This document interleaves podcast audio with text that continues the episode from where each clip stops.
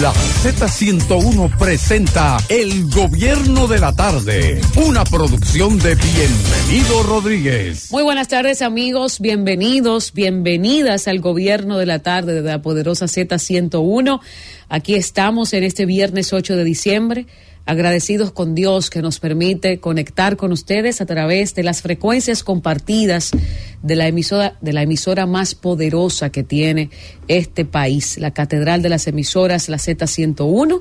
Estamos en cada rincón de República Dominicana, la gente que esté en la calle, la gente que esté en el trabajo, esté en sintonía con nosotros. Por supuesto, estamos haciendo radio en televisión, estamos en el canal de Altiz, en el canal 90 y el canal 110 de Claro TV.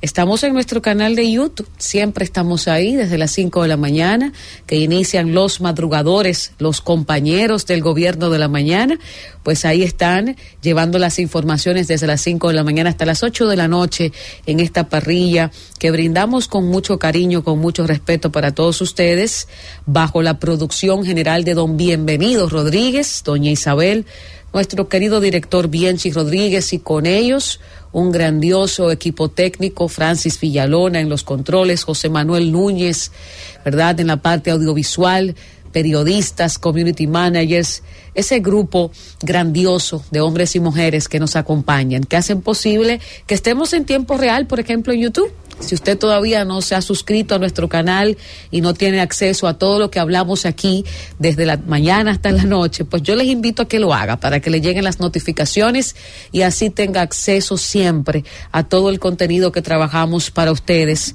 También todas las transmisiones especiales quedan allí en nuestro canal de YouTube. Usted tiene pues acceso en el momento en el que usted llegue de trabajar, que quiera verlo en televisión, en casa, tranquilito. Yo lo hago cada rato cuando me pierdo algo del gobierno de la mañana o del programa de doña Carmen Inver Brugal, nuestra reina de la Z101, sus entrevistas, pues entro al canal de YouTube de la Z101 y ahí pues me pongo al día.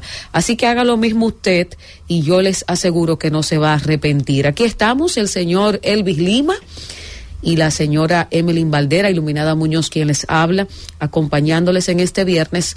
Y hay que decirles, voy a comenzar por aquí. Bien, mira cómo que voy a comenzar el programa este viernes. El hijo de Joe Biden gastó más de medio millón de dólares en prostitutas. Perdón, don bienvenido, pero esto es una noticia. Los fiscales de California que llevan el caso de evasión de impuestos contra Hunter Biden, hijo del presidente de los Estados Unidos, revelaron, escuchen esto, compañeros y gente querida del gobierno de la tarde, que este jovencito no es tan joven, pero verdad, hay que ponerle sazón a la cosa, que el señor Hunter Biden gastó cientos de miles de dólares entre el 2016 y el año 2019 en un lugar de usar en lugar de usar ese dinero para pagar una deuda contributiva de 1.4 millones de dólares que tenía. Entre los gastos del señor eh, Hunter, Hunter Biden, ¿verdad? En ese periodo de tiempo, eh, pues 683.212 dólares en prostitutas o damas de compañía. Perdón, querido Bienchi, debí decir desde el principio damas de compañía. Se oye bonito. Se oye más bonito, ¿verdad? Voy a corregir, voy a volver para atrás. El hijo de Joe Biden gastó más de medio millón de dólares en damas de compañía. Ahí se, se escuchó ahí, bien. Ahí se oye también Sí. men- menos grave la Menos grave. Eh, Olvídense de eso, compañero. Aunque, aunque Lima, Lima está feliz. Está feliz. De saber. No sé si es porque es viernes. o- 683.212 dólares Eso en Oh. damas de compañía. Ah, eso. Espérense que ahí no termina la cosa, porque que la, la gravedad no es el asunto de las damas de compañía. 188.960 mil dólares, o sea, casi 200 mil dólares en porno y entretenimiento para adultos. ¿En qué tiempo? ¿En qué hace tiempo? En un ¿Cómo que año. qué le hace tiempo? Eh, Pero sea, ¿qué es no, esto? hay que ver. Ya, ya quiere darle, aplican, ya hay- quiere hay darle ganancia de causa. Pero un esto, en- pero en escucha esto, al tiempo. Emily, oye ahora, escucha esto de carao, ¿tú qué quieres justificar? Hunter, el señor Hunter Biden, adjudicó esos gastos ¿verdad? Los 600, ocho- o- 600 683 mil dólares en damas de compañía y también, pues, ah, 10 mil en un club de sexo, 10 mil dólares también en un club de sexo, que está aquí. Los 200 mil en porno y entretenimiento adulto. Adivinen, adivinen a quién él se lo adjudicó. Están en gastos reclamados como deducciones de negocios. Deducciones de negocios. Deducciones de negocios. Eso, eso se justifica. Ajá. ¿Qué es ah, esto, en- Cristo? ¿Cómo, allá. ¿Cómo se No. justifica eso? ¿Cómo es que le llaman Estados Unidos? El que, dale. Cuando- a ver, ¿con qué que tú vas a justificar de cuando- este? ¿Cómo carajo tú vas a justificar ¿Eh? eso? La hallaré, la hallaré en Estados Unidos. Casi un millón de Que dólares. Es como la DGI aquí, tú sabes. Ajá. Entonces parece que lo, lo va a representar como gasto en la hallaré. Sí. Miren, este señor tiene una deuda eh, contributiva de 1.4 Ah, ¿tú millones ves? de dólares. Sin embargo, en vez de él abonarle a esta deuda, se gastó casi 800 mil dólares o más de 800 Que mil se lo dólares cobren doble. entre. Las damas de compañía, Ahora. los clubes de sexo y también la porno y el entretenimiento para adultos. Así Ahora. es que están las cosas a nivel internacional Ahora. con el, hijo cobran de- con doble. el hijo del presidente Joe Biden. Esas damas de compañía ¿Eh? que O existen. la más cara del mundo. Que existen en la República Dominicana también, las damas de compañía. Ah, que Sí, pero la de Joe. Biden son las más En la- caras del la la mundo. En este país, oye, Existen damas de compañía, Ah. aquí también. Oh. Yo lo que sé es que si existen, como existe esa modalidad en la República Dominicana también, Ajá. eh, esas damas de compañía que están escuchando deben decir, a llamar, ¿hay algún contacto? Por si acaso se necesita. Dígale que aquí hay mujeres buenas mozas también. No, pero- Mira, mira, Lima, no fue Eh. para eso que yo di la información. No, di la información porque es el hijo de un presidente y, Sí, y no de cualquier yo- nación, el yo hijo digo que del presidente de los Estados Unidos, que está metido en otro lío, ¿eh? porque Ah. Hunter siempre vive metido en temas. Sí, ese muchachito se mueve ¿Eh? mucho. Muchachito, no, un señor ya. Lo que Sí, pasa es que uno, ¿verdad? como es el hijo de Joe Biden, del presidente, es un señor mayor ya. Pero nada, así andan las cosas, por si usted cree que la, la, la pela de lengua que le dio Guillermo Moreno en ex, Ay. antiguo Twitter, a Leonel Fernández, la gran cosa. Mm, mm. es lo que está pasando ahora mismo con el hijo de, de Joe Biden en los Estados Unidos. Y estos, este casi millón de dólares que ha gastado este angelito. Ya. Eh, en estos temas que son bastante privados, pero son noticias y yo tengo que darla porque es viernes. Como diría un amigo ¿Eh? mío, el sector femenino es muy interesante, pero es caro. qué tremendo. Eh, casi un millón de dólares. Ah, caramba, qué bien el amiguito Biden. Vámonos, Francis, para venir ya más en serio con las cosas importantes, porque lo que haga el señor Hunter Biden con su dinero, eso no son Ya. asuntos míos, no deberían de ser asuntos míos, pero así fue que abrimos hoy el gobierno de la tarde. El gobierno de la tarde. El gobierno de la tarde. 3.15 minutos en el gobierno de la tarde. La senadora por el Distrito Nacional, Faride Raful, expresó que desea que en la selección de los nuevos jueces del Tribunal Constitucional sean tomadas en cuenta mujeres que hayan demostrado en sus aspiraciones la capacidad para este cargo. Voy a citar a la senadora. Esperamos que en la selección de los miembros del Tribunal Constitucional sean tomadas en cuenta las mujeres que en sus aspiraciones demostraron capacidad y conocimiento. La participación de las mujeres en espacios de poder y decisión no puede ser solo un discurso, talento y talante. Hay demás, dijo la senadora en su cuenta de ex en el día de hoy. Yo creo que estoy totalmente de acuerdo con la senadora Faride Raful. No es, ¿verdad?, eh, un secreto para nadie que sí, en discurso se toman en cuenta las mujeres, pero en acción, pues regularmente prefieren eh, colocar en esas posiciones a los caballeros. Y yo creo que en esta ocasión, eh, en estas entrevistas del Tribunal Constitucional, ¿verdad?, de, se están tomando en cuenta para jueces del Tribunal Constitucional, hay mujeres con la capacidad de formar parte. Entonces, yo estoy de acuerdo con este llamamiento que hace la senadora del distrito, Faride Raful. Vamos a iniciar con los comentarios en esta tarde del viernes. Ahí está la gente ya en chercha con lo de Hunter. Biden. que nosotros tenemos lo- lo- los seguidores y los oyentes más especiales, ya se montan en esta chercha. Vamos ahora con los comentarios y como siempre corresponde el turno a nuestra compañera Emeline Valdera. Gracias, Iluminada. Saludar a los compañeros en la mesa, también a Francis, a Josema, a Karina, a los ejecutivos de esta emisora que están comprometidos con llevar información a cada rincón de nuestro país y también a ustedes, los oyentes, esos tan especiales como cita Iluminada que día tras día prefieren la Z101, el gobierno de la tarde, el gobierno de la Z.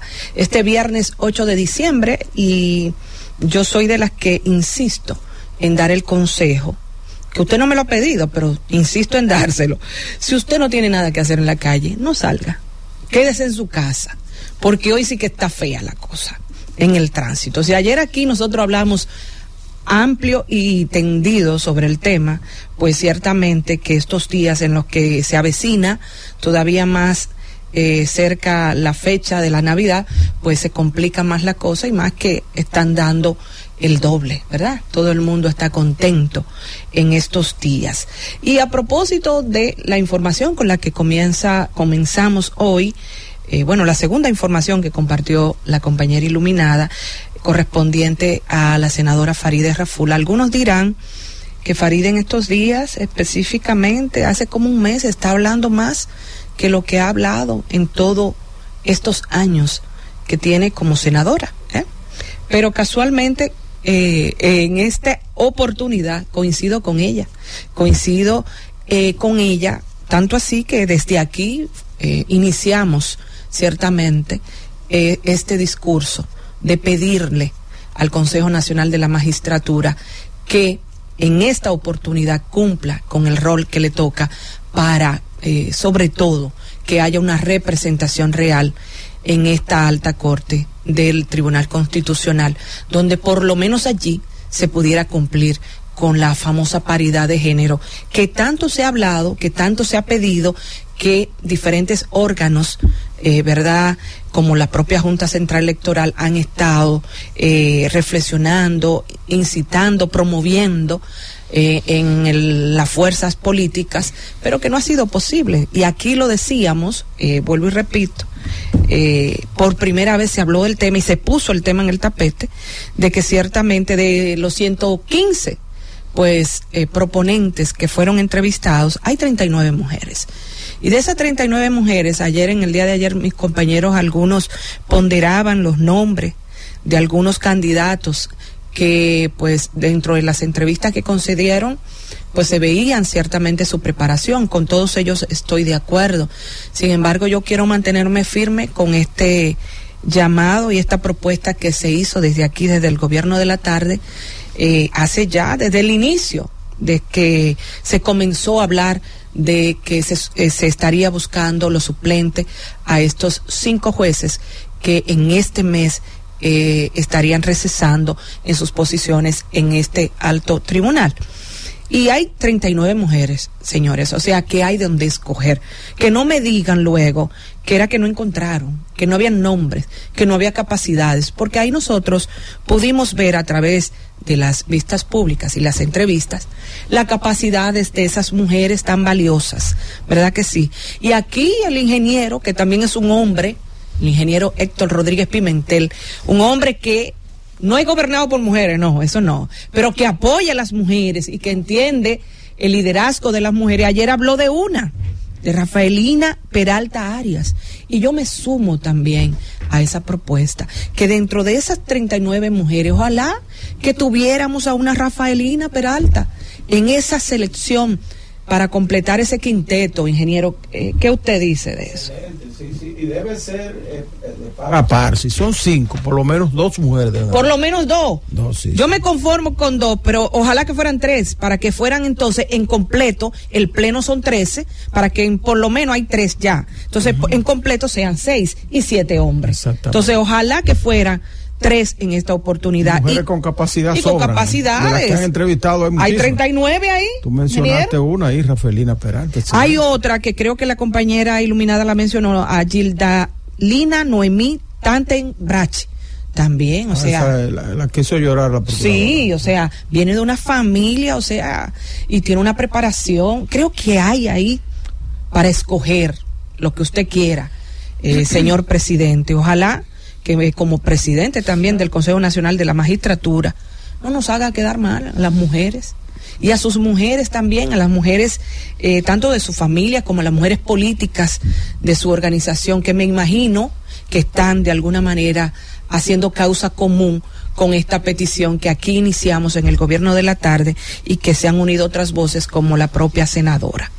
Y por otro orden, hay un tema que de alguna manera han coincidido dos instituciones importantes. Recientemente han estado reclamando, una aquí en Santo Domingo y otra en Santiago. Estoy hablando de la Escuela Nacional para Sordos de aquí, de Santo Domingo, y en el caso de Santiago estamos hablando del Patronato Cibao de Rehabilitación.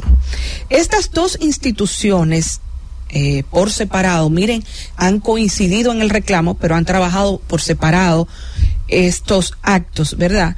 Marcharon, marcharon a favor de la inclusión de las personas con discapacidad.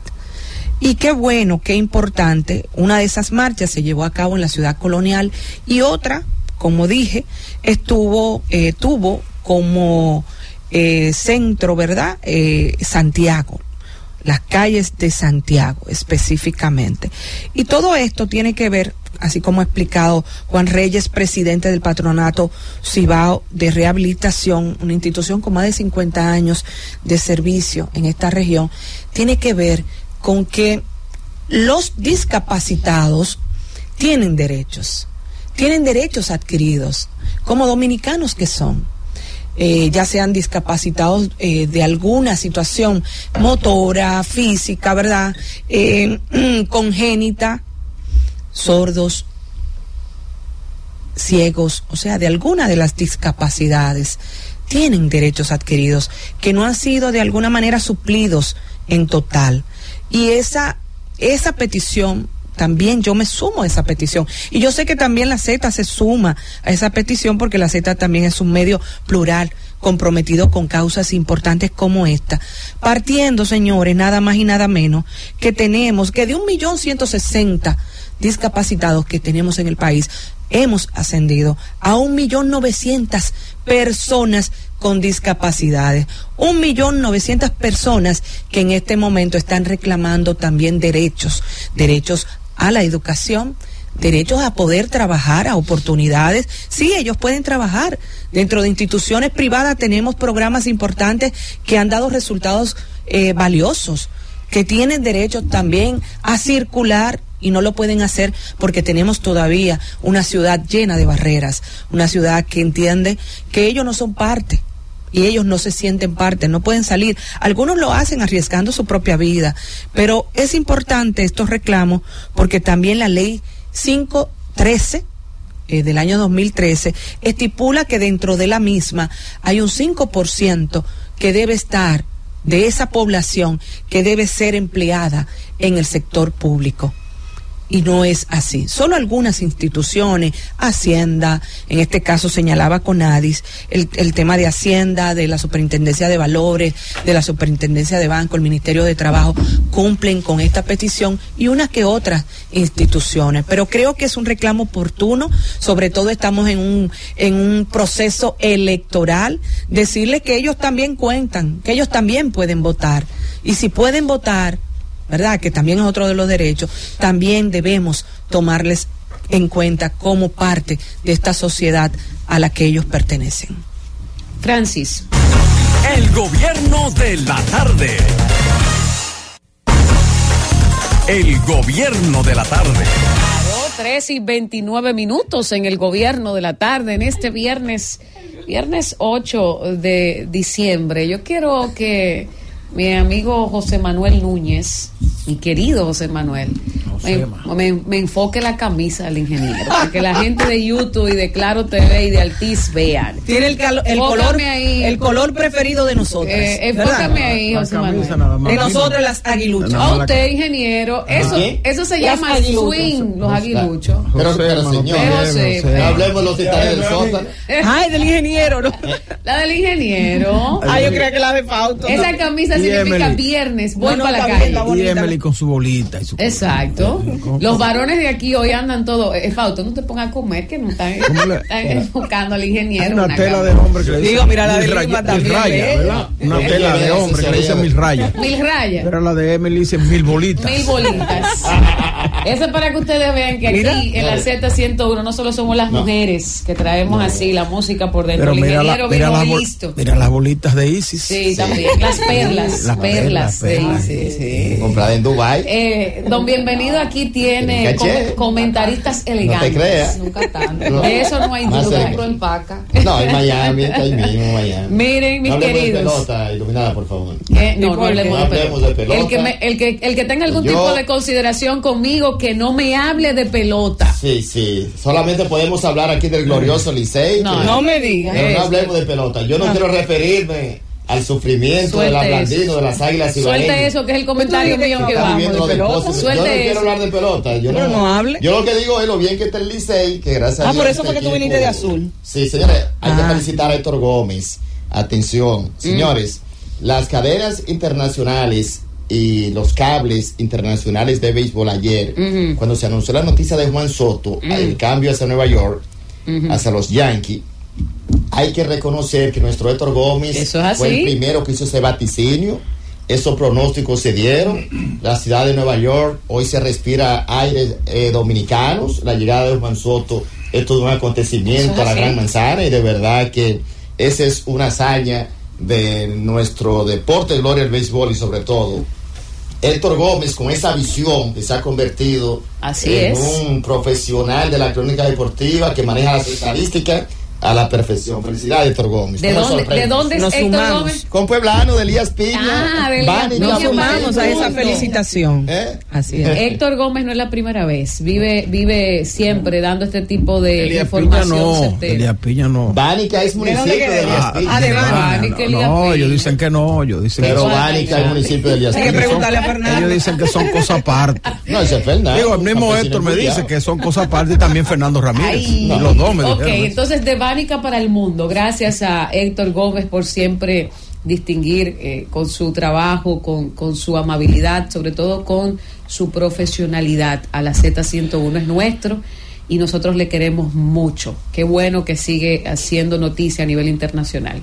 Siendo las 3 y 33 minutos en el gobierno de la tarde, Francis Villalona, es tiempo de Iluminada Muñoz en el gobierno de la tarde.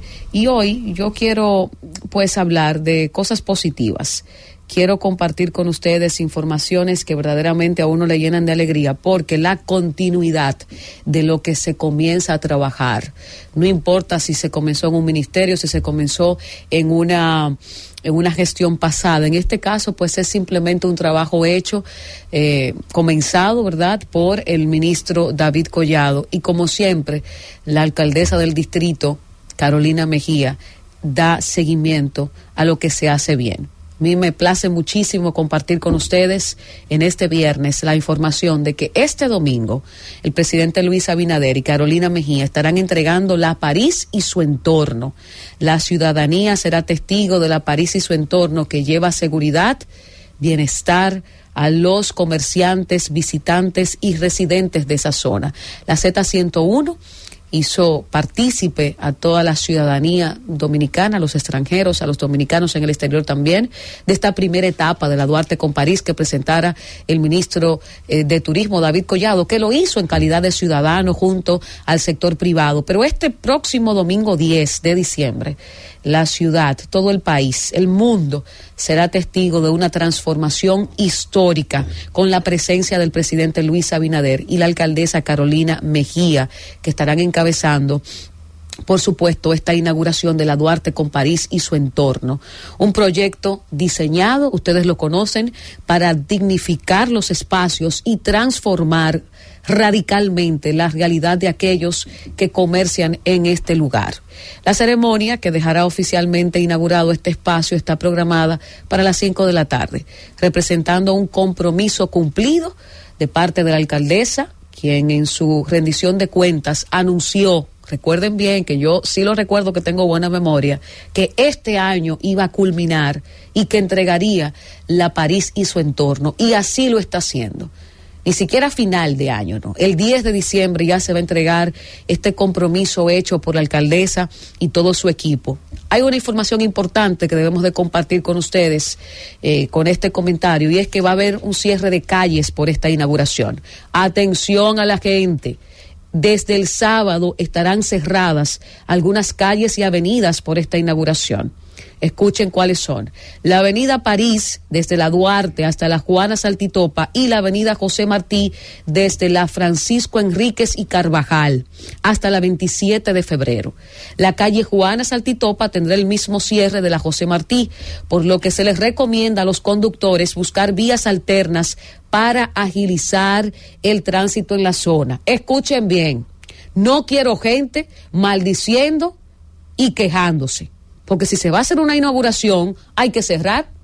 Y hay que cerrar desde el sábado para organizar y para montar. Y si se le estamos avisando desde hoy, viernes, que mañana estarán cerradas estas calles, vamos a cogerlo chilling. Porque nos están entregando un área saneada, hermosa, no solo para los comerciantes, sino para todos los que visitemos esa área de la París. Entonces, es importantísimo, voy a repetir, estas calles y avenidas que estarán cerradas. La avenida París desde la Duarte hasta la Juana Saltitopa y la avenida José Martí desde la Francisco Enríquez y Carvajal hasta la 27 de febrero. La calle Juana Saltitopa tendrá el mismo cierre desde la José Martí Así que les recomendamos por segunda vez a los conductores buscar vías alternas para agilizar el tránsito y no se quejen, que ya el domingo después que se entregue esto a las 5 de la tarde, todo va a fluir, el tránsito va a fluir muy bien.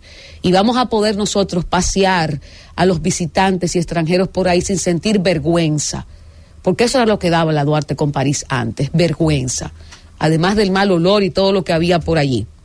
Estos espacios que han sido dignificados. Es lo que tenemos que resaltar hoy. La segunda etapa comprende una intervención de 1.4 kilómetros que abarca desde la calle José Martí hasta la calle José Fabrea. Las intervenciones incluyen un extenso remozamiento de aceras y rampas, adoquinados de la París, solución del drenaje sanitario, pluvial, sobre todo, mobiliario urbano y, por supuesto, la iluminación del paseo. Un aspecto clave es la reorganización de la actividad comercial. Ya no van a estar uno encima de otro los comerciantes en la Duarte con París. Ya no va a haber pleitos entre ellos. Y además, hay que decir que se hizo la construcción de 246 estaciones para buhoneros que ya estos buhoneros pasan de ser buhoneros a ser comerciantes. 60 de estos 246 fueron ubicados estratégicamente en el Paseo de la París. La tercera etapa se enfoca en la recuperación de los paseos de la Duarte, que incluye música y de la lectura, con la instalación de nuevos módulos para los buhoneros en tramos estratégicos esto incluye 60 estaciones en el Paseo de la Duarte, 72 estaciones en el Paseo de la Lectura y 54 estaciones en el Paseo de la Música.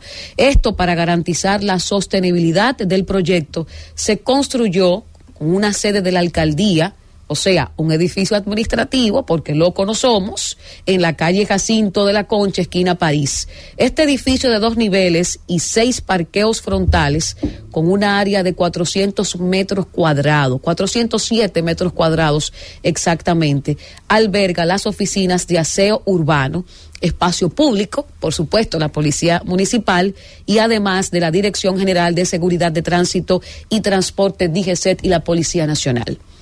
Y esto de todo lo que he compartido con ustedes es lo que más me gusta.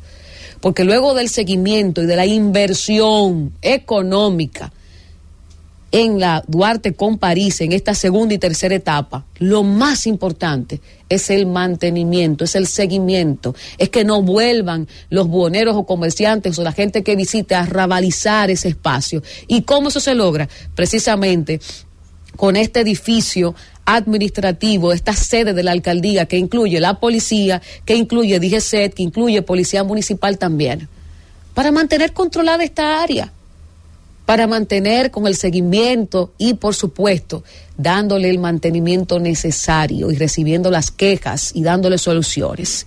Este proyecto no solo representa una mejora estética y funcional para la ciudad, sino que también promete estimular la economía local y brindar un entorno más seguro y agradable a los residentes y visitantes, contribuyendo así al desarrollo sostenible y el bienestar de la comunidad.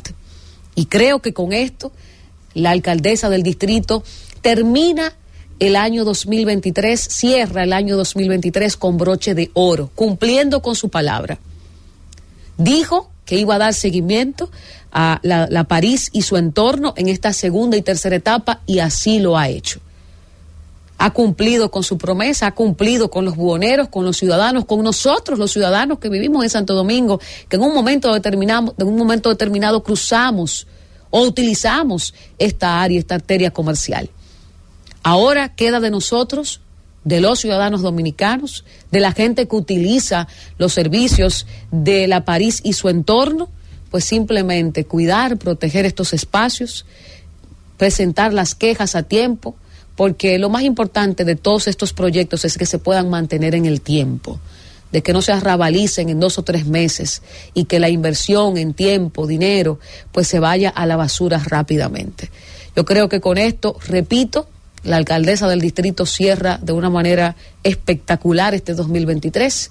Vamos a esperar que siga ella trabajando de una manera responsable, ardua y que siga cumpliendo con su palabra. Esto que había sido anunciado en su rendición de cuentas este año, pues simplemente así se está cumpliendo. Vamos a esperar que este domingo la gente acompañe a la alcaldesa, al presidente Luis Abinader, a esta inauguración histórica, una transformación única en República Dominicana. Esta área, una de las áreas, sin lugar a dudas, el área más contaminada del país, ha sido totalmente transformada en un espacio comercial digno y sobre todo ha sido saneada. Francis.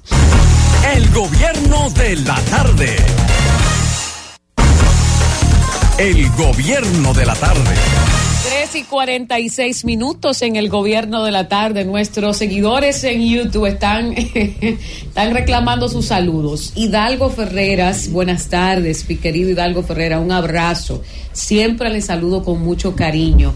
Ralph Pérez, gracias, gracias por el, el aprecio.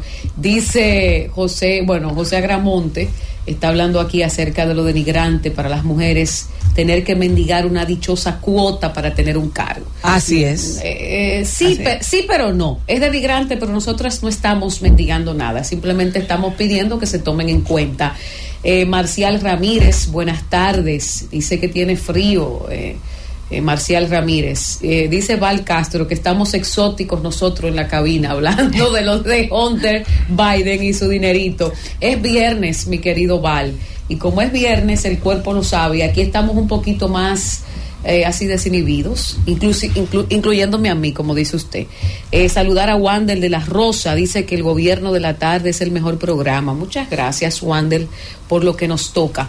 Vamos a hacer contacto directo con nuestra gente a través de las líneas telefónicas 809-732-0101, nuestra línea desde el interior sin cargos 809-221-0101 y nuestra línea internacional 855-221-0101. Recuerde por favor decir su nombre y desde dónde usted nos llama y luego usted se explaya y dice lo que quiera, pero con respeto. Vamos a respetar, ¿verdad? Para que luego Francis no lo saque del aire. Gobierno de la tarde, buenas. Mira, Francis, cómo me mira. Buenas.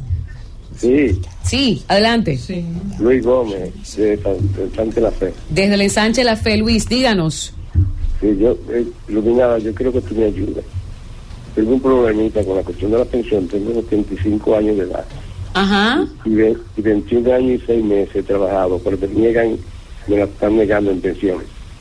no me quiere reconocer unos, unos años que trabajé en el laboratorio químico dominicano. ¿Cómo tú me Mm. ayudarías? Mire, mi querido, yo eh, con mucho cariño he ayudado a las personas con pensiones solidarias. Su caso es privado. Entonces ahí yo le recomendaría a un buen abogado que pueda asesorarle con el tema de su pensión, porque honestamente yo no tengo una información que aportarle a su caso. Yo he ayudado a personas eh, discapacitadas, envejecientes, con una pensioncita solidaria a través de Andrés Lugo, viceministro, amigo querido, que siempre pues se pone a disposición nuestra, pero su caso ya tiene que ver con una empresa, entonces ahí yo no, no, no podría ayudarle, mi querido. Les recomiendo un buen abogado.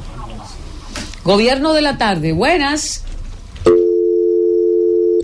Gobierno de la tarde, buenas. Bueno, iluminado, usted está radiante hoy. Ay, muchas gracias. Y eso que tengo, habla, estoy incubando una gripe. habla Audi Cruz, desde aquí Santo Domingo Este.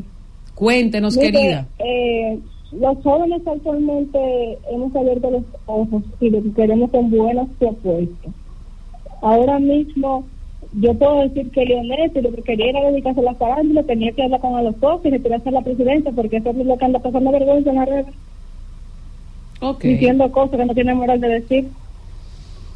Bueno, mi querida. Gobierno de la tarde, buenas.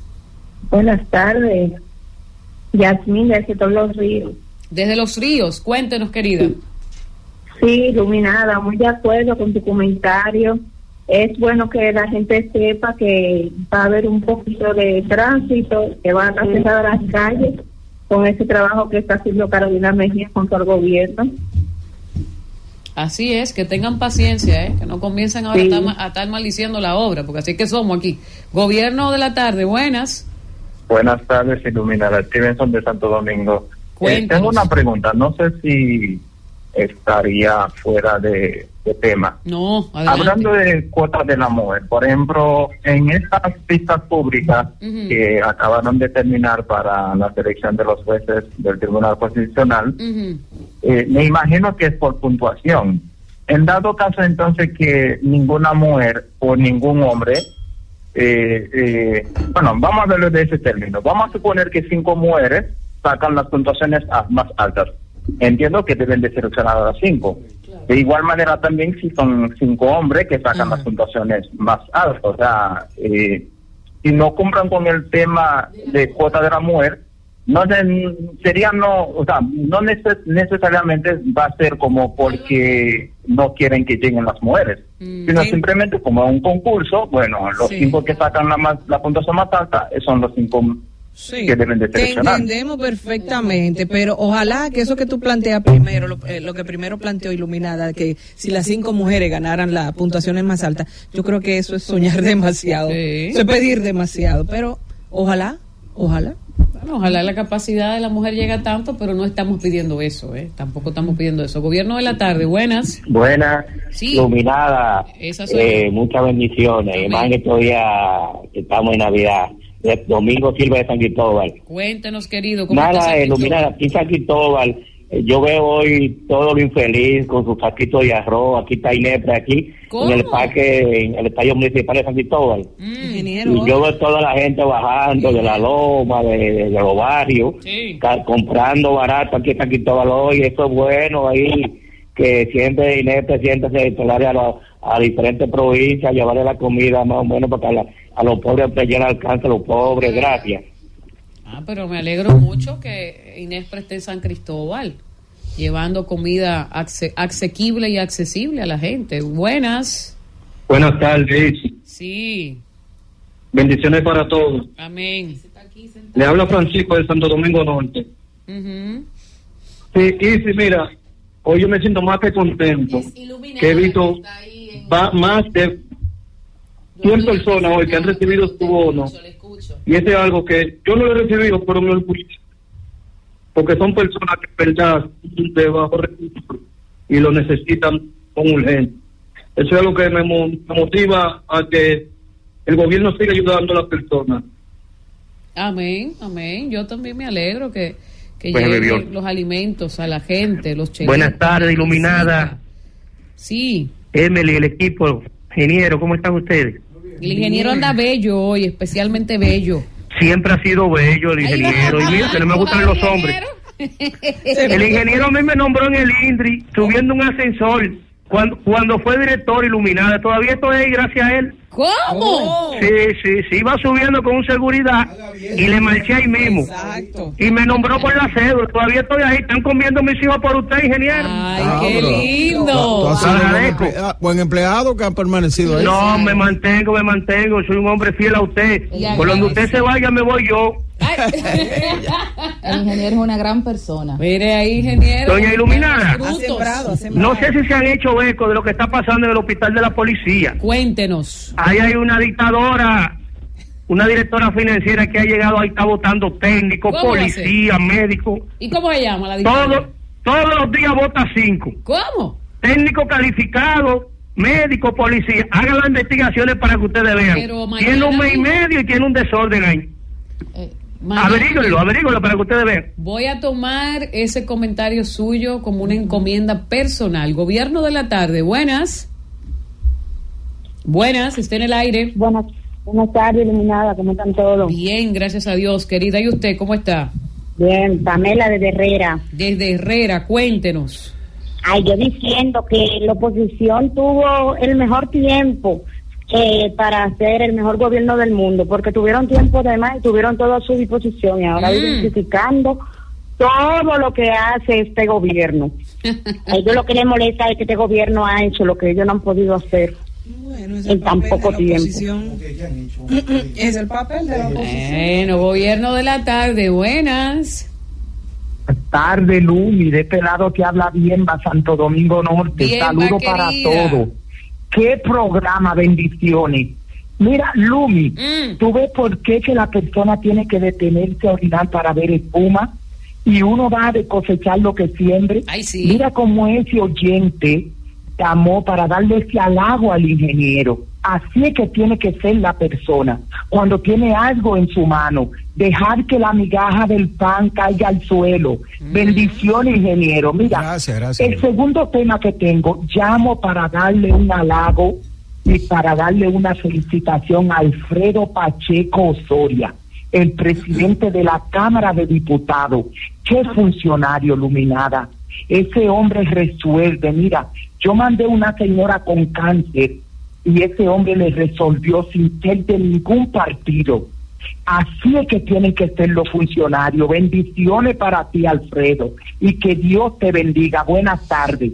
Muchas gracias, eh, querida, por eh, compartir eso. Eh, Pacheco no solo es un líder, Pacheco resuelve mucho ahí desde la Cámara de Diputados y para muestra esa llamada. Gobierno de la tarde, buenas. Buenas tardes. Sí, Te habla Luis. adelante Luis.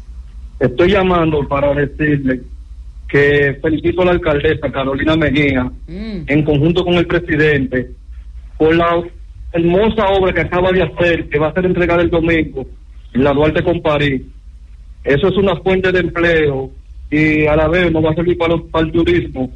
Eso está muy bonito. Esperé Eso es así. Esperemos que se mantenga, que es lo más importante. Vamos a esperar en eso. Gobierno de la tarde, buenas. Hola, buenas, Luminada. Sí. Víctor Noña aquí, me saluda el equipo. Ise, un saludo. Ay, ¿cómo Y el ingeniero es querido en la línea noroeste. Querido, un hombre buenoso y querido. Ay, Luminada. Dios. Gracias. Para decirle a de usted que hablaba de los gastos del hijo de Trump. Víctor, dígame. ahora los policías acotados son más suaves. ¿Tú has visto cómo lo han puesto? Sí, sí, pues el ingeniero que le hicieron ahora. Y pintadito. El ingeniero le hicieron.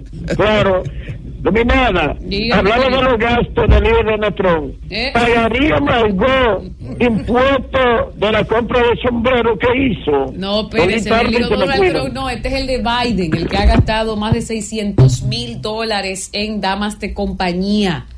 ¿Eh? Lo que pasa es que el de Tron también es un bellaco. Es que eh, todo, qué cosa tan grande. Y ellos Tú mismos, sabes, sus tú sabes que lo que se gasta en damas de compañía Buenas, es una buena las forma de distribuir la riqueza. iluminada, buenas Sí, tardes. porque la- a la mujer les rinde el dinero. Mire, ingeniero, es un Los tema de oye, debate.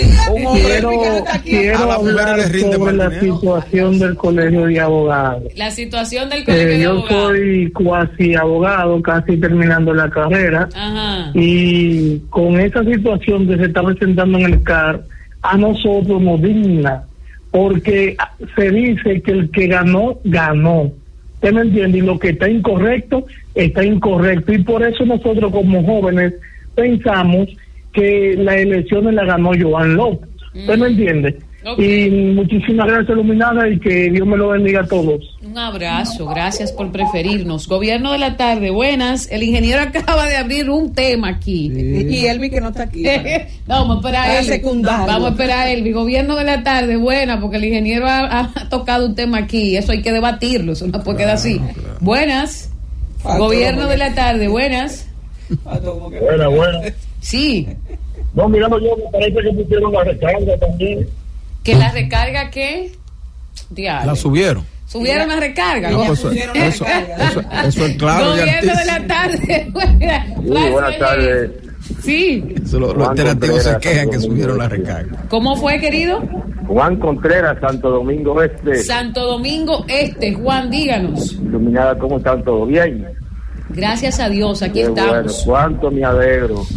Diciendo yo que la oposición política de nuestro país tiene una desesperación única. ¿Usted cree? Ay, ese, ese PLD y esa fuerza del pueblo ahora quieren que el contrato de Aerodón haya una licitación nueva, que sé yo qué, que sé yo cuándo. Oye, quiero desesperación, porque ellos lo hicieron cuando eran poder? Ay. Porque ellos no hizo nada de eso, porque ellos hizo todo a, a- a su antojo también. Ese león, ese león debería, debería estar preso en Najayo. Ay, no, así no.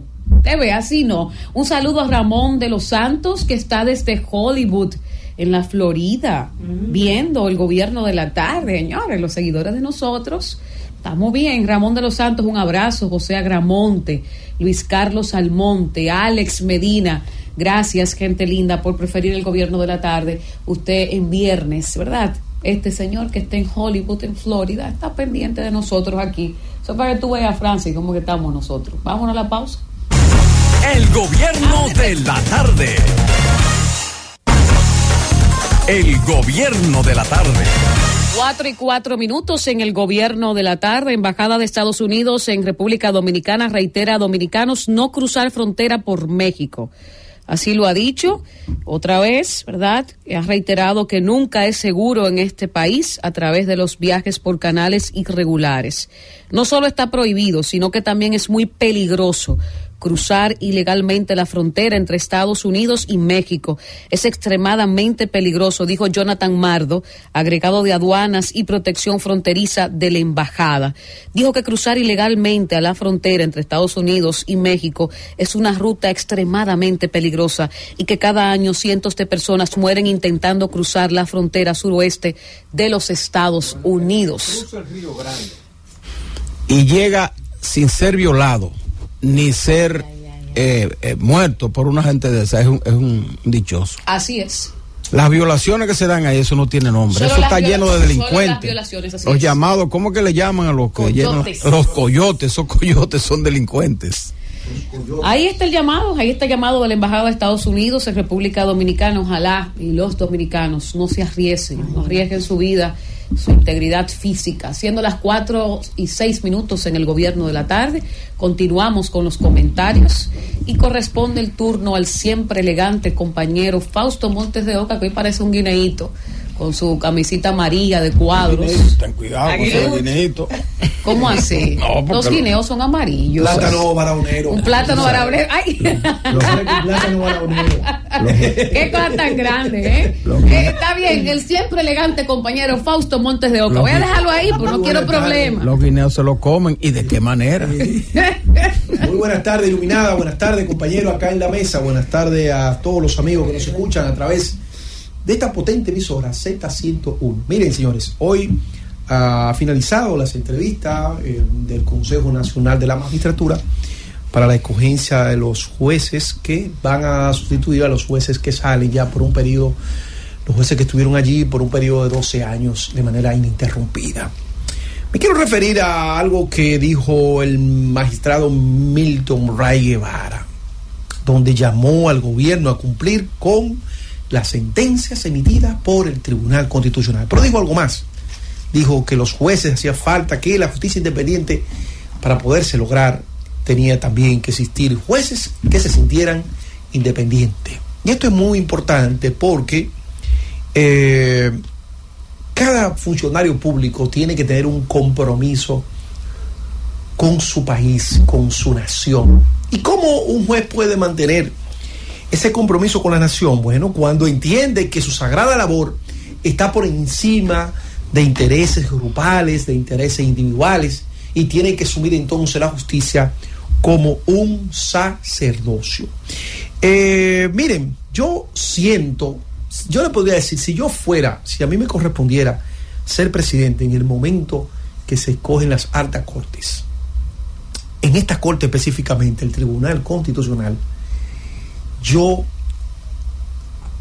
eh, propiciaría que esas altas cortes la conformen la gente más independientemente posible a, a, mí, que en ese caso, que en el ejemplo, estaría siendo de presidente de la República. Ustedes saben por qué. Porque el país, nuestro país es un país pequeño, un país con mucha dependencia de países grandes, muchas relaciones. Entonces, los gobiernos, los presidentes, en múltiples ocasiones han sentido presión de organismos internacionales, de gobiernos eh, de países, de potencias, para que la República Dominicana pueda en cierto modo flexibilizar su política interna sobre algunos temas. Y los presidentes en cierto modo han podido manejar este tipo de situación con algún nivel de éxito porque simplemente dicen eso no está en mis manos. Eso es materia del Tribunal Constitucional. Miren lo importante que ha sido para eh, los intereses de la patria la presencia de Milton Ray Guevara allí. Bueno, que es una persona de una resiedumbre moral, de una resiedumbre profesional y de un legado y de una trayectoria que ningún presidente puede decirle a Milton Ray Guevara lo que tiene que hacer o lo que tiene que decir. ¿Por qué? Porque es una persona que se ha ganado en el seno de la sociedad dominicana un respeto, una distinción. Y fíjense, como decía anteriormente en uno de mis comentarios, que ese tribunal constitucional para el desarrollo, la continuidad de lo que conocemos como República Dominicana es mucho más importante que el Poder Ejecutivo, el Congreso y el Poder Judicial. ¿Usted sabe por qué? Porque esa es la instancia última. Ese tribunal es el garante de lo que dice nuestro texto constitucional. Entonces, por eso siempre he tenido la preocupación de quienes van a ese tribunal. Porque las personas que vayan a ese tribunal van a tener una responsabilidad soberana sobre la protección de nuestra autodeterminación, de nuestra soberanía y todo lo que concierne a nuestros derechos constitucionales. Ese tribunal es el que tiene esa responsabilidad. No lo tiene otro órgano dentro de él, el, el, vamos a decir, dentro de la estructura del Estado dominicano. No, el Tribunal Constitucional. Entonces, por eso, esos comisionados que están ahí tienen que hacer la debida diligencia, no para favorecer a Juan, que es de mi grupo, o a Pedro, que es de la oficina tal, no. Vamos a apostar por esos jueces que van, esos cinco jueces que van a sustituir a los salientes. Vamos a apostar por gente íntegra, por gente con una capacidad toda prueba, con gente con una trayectoria, gente que todo el mundo aquí sabe gente que lo único que lo pueda mover sean los elementos culturales, sean los elementos de la docencia, no gente que vaya allí a, hacer cualquier tipo de cosa en desmedro de la nación dominicana. Entonces, por eso hay que tomarse ese tiempo y pensar en todo eso. El, magistrado Guevara plantea también la necesidad de que a ese tribunal vayan mujeres. Entonces, ¿cómo es que no vamos a pasar la vida entera hablando de paridad, que la mujer, que la mujer, que la mujer? Bueno, ahí hay mujeres, como está eh, Rafelina Peralta, una señora de una trayectoria, también deberían de ponderarla. Él plantea dos, yo creo que dos mujeres estarían bien en ese tribunal, porque en definitiva esa equidad de género hay que aplicarla en todos los lados. Entonces, eh, ayer el amigo Juan ponderó a Fidias Aristi, yo anteriormente había ponderado a Herrera Carbusca, eh, el ingeniero también ponderó a otros pero en definitiva. Y esos dos también. Esos dos. Sí, que son excelentes. Pero en definitiva, eh, los comisionados, que son los responsables de escoger a esos magistrados, tienen que pensar, tienen que pensar en la patria, en la patria. Y el mejor, el mejor, eh, eh, la mejor referencia que pueden tener los magistrados para escoger esos nuevos jueces es el trabajo de Milton Ray Guevara. ¿eh? Un trabajo impecable en defensa de la soberanía, en defensa de la constitución, en defensa de los intereses de la República Dominicana. Entonces, ese legado de Milton Ray Guevara es el que tiene que iluminar a los que tienen que tomar la decisión de que en esa, en esa nueva composición de ese Tribunal Constitucional no es que, que, que, si son pop, progre o son conservadores, no. Lo que tienen que velar es quiénes son los que están comprometidos con el devenir de la patria. Yo no quiero checha con la República Dominicana, porque la constitución de la República es clara, por suerte, la del 2010, es clara.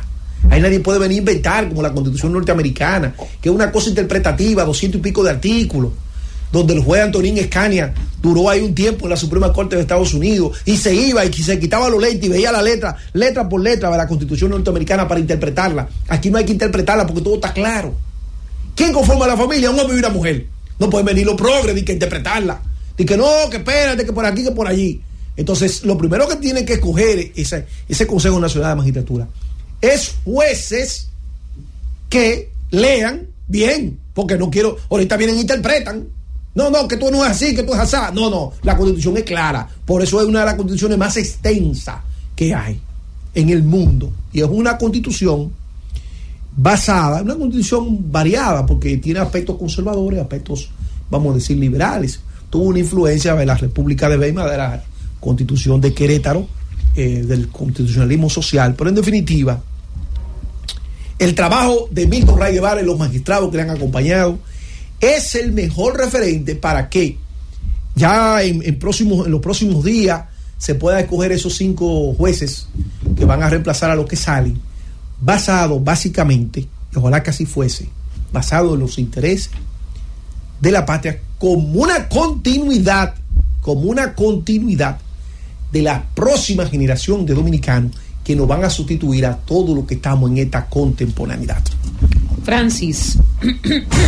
El gobierno de la tarde. El gobierno de la tarde. 4 y 21 minutos en el gobierno de la tarde, una noticia de último minuto. La Fiscalía de Guatemala dice que las elecciones ganadas por Bernardo Arevalo no son válidas. El Ministerio Público, la Fiscalía de Guatemala, liderado por Consuelo Porras, aseguró este viernes que las elecciones ganadas este año por el presidente electo Bernardo Arevalo de León no son válidas por supuestas irregularidades administrativas del Tribunal Supremo Electoral.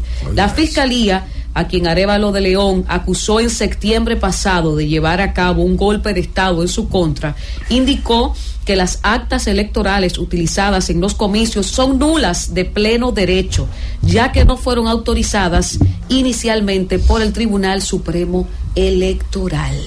Vamos a ver qué pasa en Guatemala, porque esto es una información de último minuto. Vamos a ver cómo se desarrolla esta información, porque estamos viendo que la Fiscalía dice que estas elecciones no son válidas. Habiendo sido ya Arevalo proclamado y reconocido por el actual presidente como el presidente electo. Así es, ingeniero. o sea que eso complica más la cosa. Complica, sí. Eso 4 y 22 minutos en el gobierno de la tarde, momento de continuar con los comentarios y corresponde el turno a nuestra compañera Isis Álvarez. Muchas gracias, Iluminada. Saludos a los amigos bueno, antes a los compañeros aquí en esta mesa del gobierno de la tarde y también saludar a los amigos, como siempre, que nos acompañan en las diferentes frecuencias y estaciones de la Z101, 101.3 y todas sus frecuencias compartidas, al igual de que por la vía digital, Z Digital. Un abrazo a quienes están con nosotros a través de YouTube.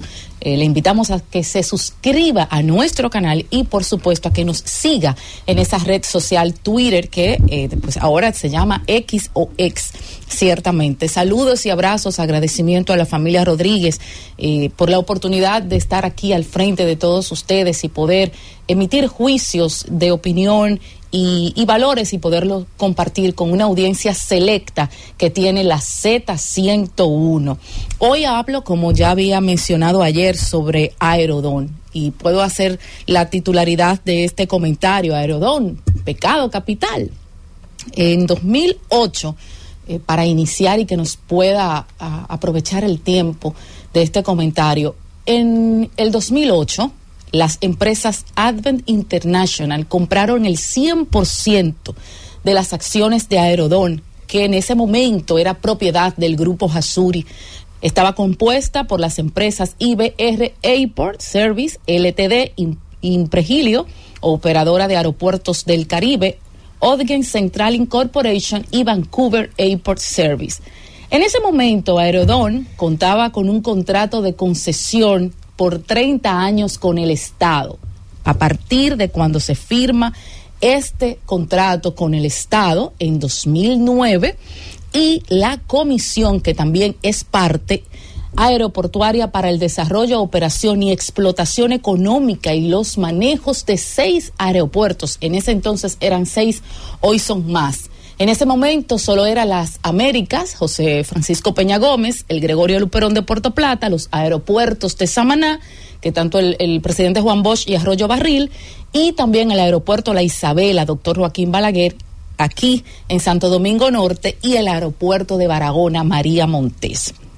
La resolución 122-99 había aprobado en fecha 7 de julio, como se ha comentado bastante, y un adendum tres meses después, el 22 de octubre también, ¿verdad? Del 99, la Comisión de Aeropuertos por un periodo de 20 años.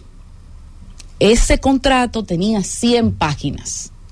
Y en esas páginas, y ahora eh, mencionaré por qué hablo de la cantidad de páginas, fue de fácil lectura, se pudo revisar, fue a una comisión técnica, eh, fue a unas vistas públicas que aunque participaron juristas y personalidades de la sociedad civil, el pueblo llano en sí no se enteró de la concesión, del acuerdo, del trato, del ajuste y el reajuste también que se hizo tres meses después a ese contrato.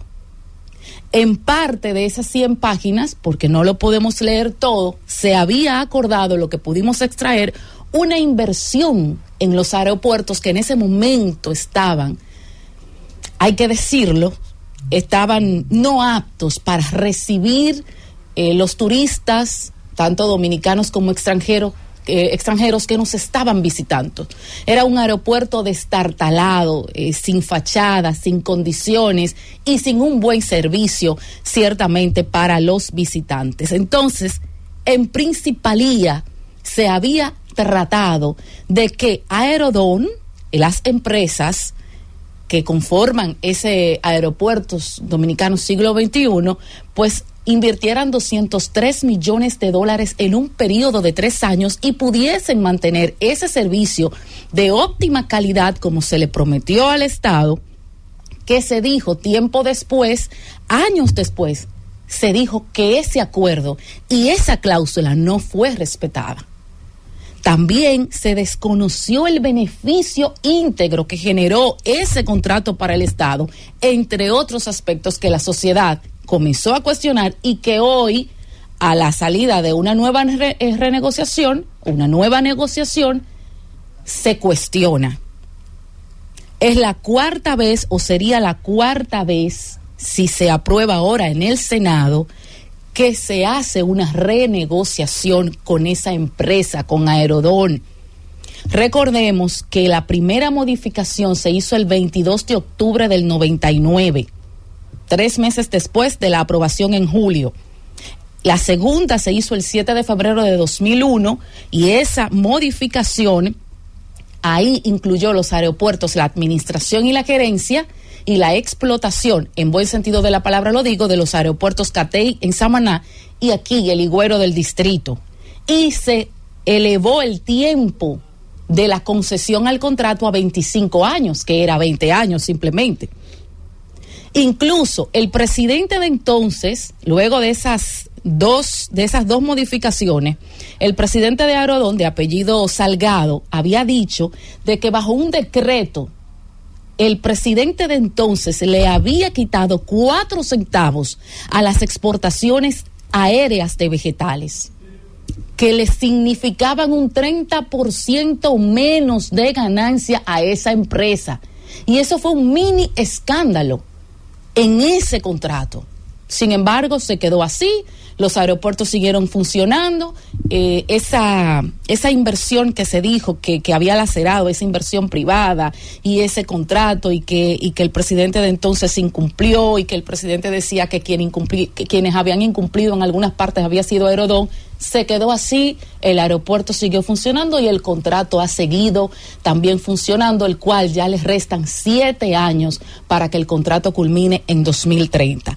La tercera y última modificación y renegociación del contrato de Aerodón se hizo en el 2004 en el periodo del presidente Hipólito Mejía bajo resolución 628-04, que establecía una serie de medidas compensatorias a favor de Aerodón y entonces ahí se aumentó la concesión a 2030.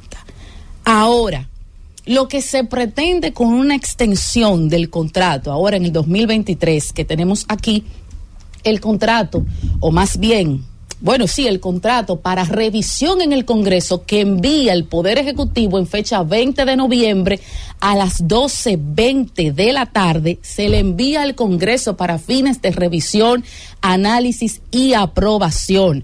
La ley 6623 había autorizado al Poder Ejecutivo por esa ley, ahora una ley derogada por el presidente Abinader, se autorizaba a que se, se podía revisar y renegociar todos los contratos firmados por el Estado con el sector privado antes del 2006. O sea, Aerodón cabe y cabría y cabe en esta mirada y en esta nueva mirada. Es una renegociación que tiene 791 páginas. Obvio, no todo el mundo la puede leer. Por eso se ha dicho de que este contrato debe de tener una mirada más pausada para que muchas más personas, personalidades juristas, puedan tener mayor acceso, diálogo y análisis al contrato. Ahora, ¿qué me llama la atención? Que el gobierno ha dicho lo que no se dijo años atrás. Y quiero hacer esto y lo hago con el mayor equilibrio posible, con un equilibrio que solamente me represente un beneficio, un bienestar y un interés de Estado, de nación. Tengo un interés de país con este comentario. Porque lo que me interesa ni es halagar a uno, ni halagar a otros, ni demeritar a uno, ni ameritar al otro.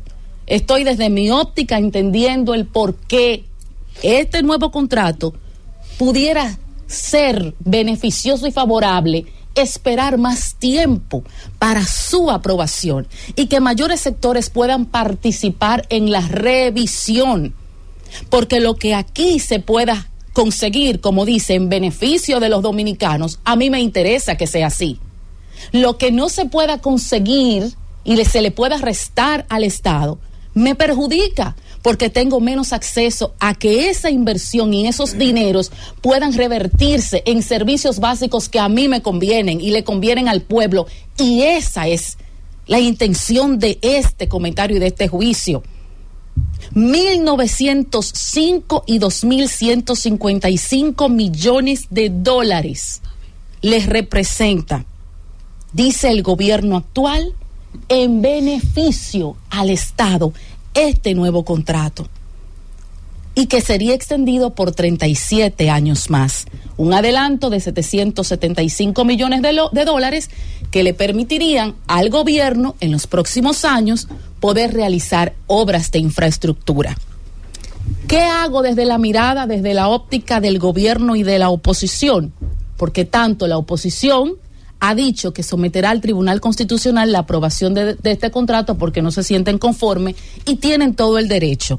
Pero lo dicho por el vocero de los diputados del PRM, quiero aquí hacer el señalamiento y es importante decirlo y es de valor decirlo.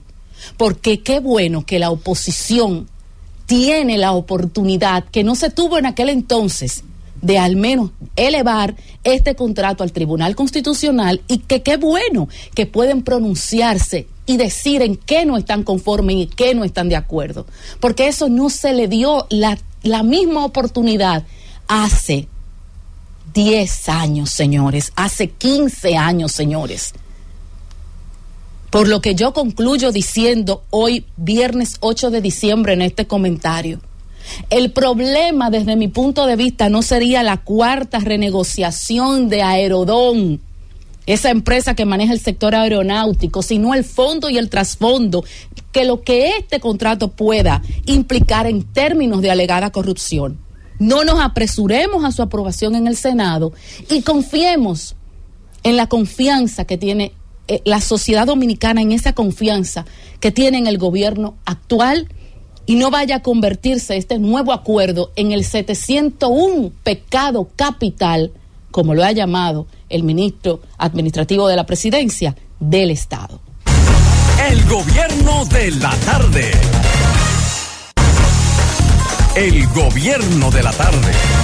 4.41 minutos en el gobierno de la tarde. Hay mucha gente triste porque no rompimos el récord Guinness del sancocho más grande, pero a esa gente yo quiero recordarle que República Dominicana tiene el baile de bachata más grande. Está en nuestro haber también el récord. Hemos batido el récord del baile de merengue más grande del mundo.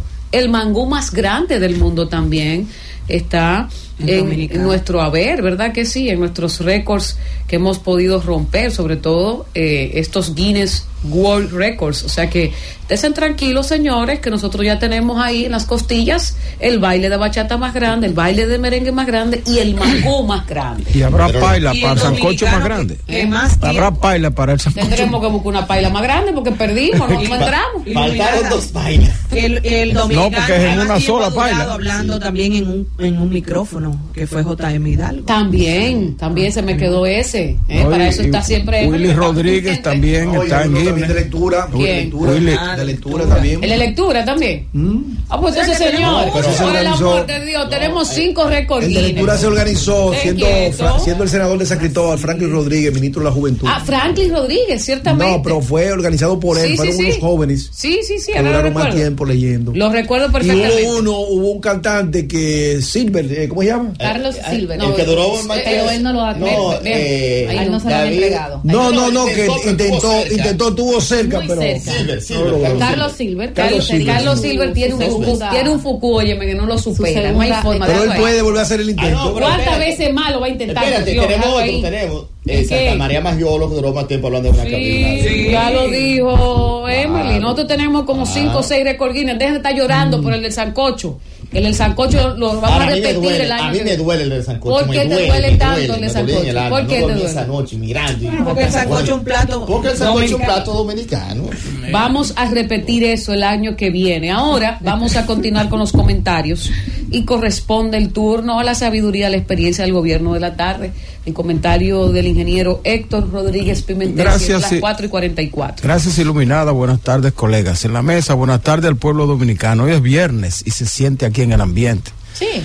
Sí, señores, estamos eh, contemplando en estos días la salida de un hombre grande del Tribunal Constitucional, de don Milton Rey Guevara. Fue el, primer, el primero y el único en, en 13 años que lleva la Constitución del 2010.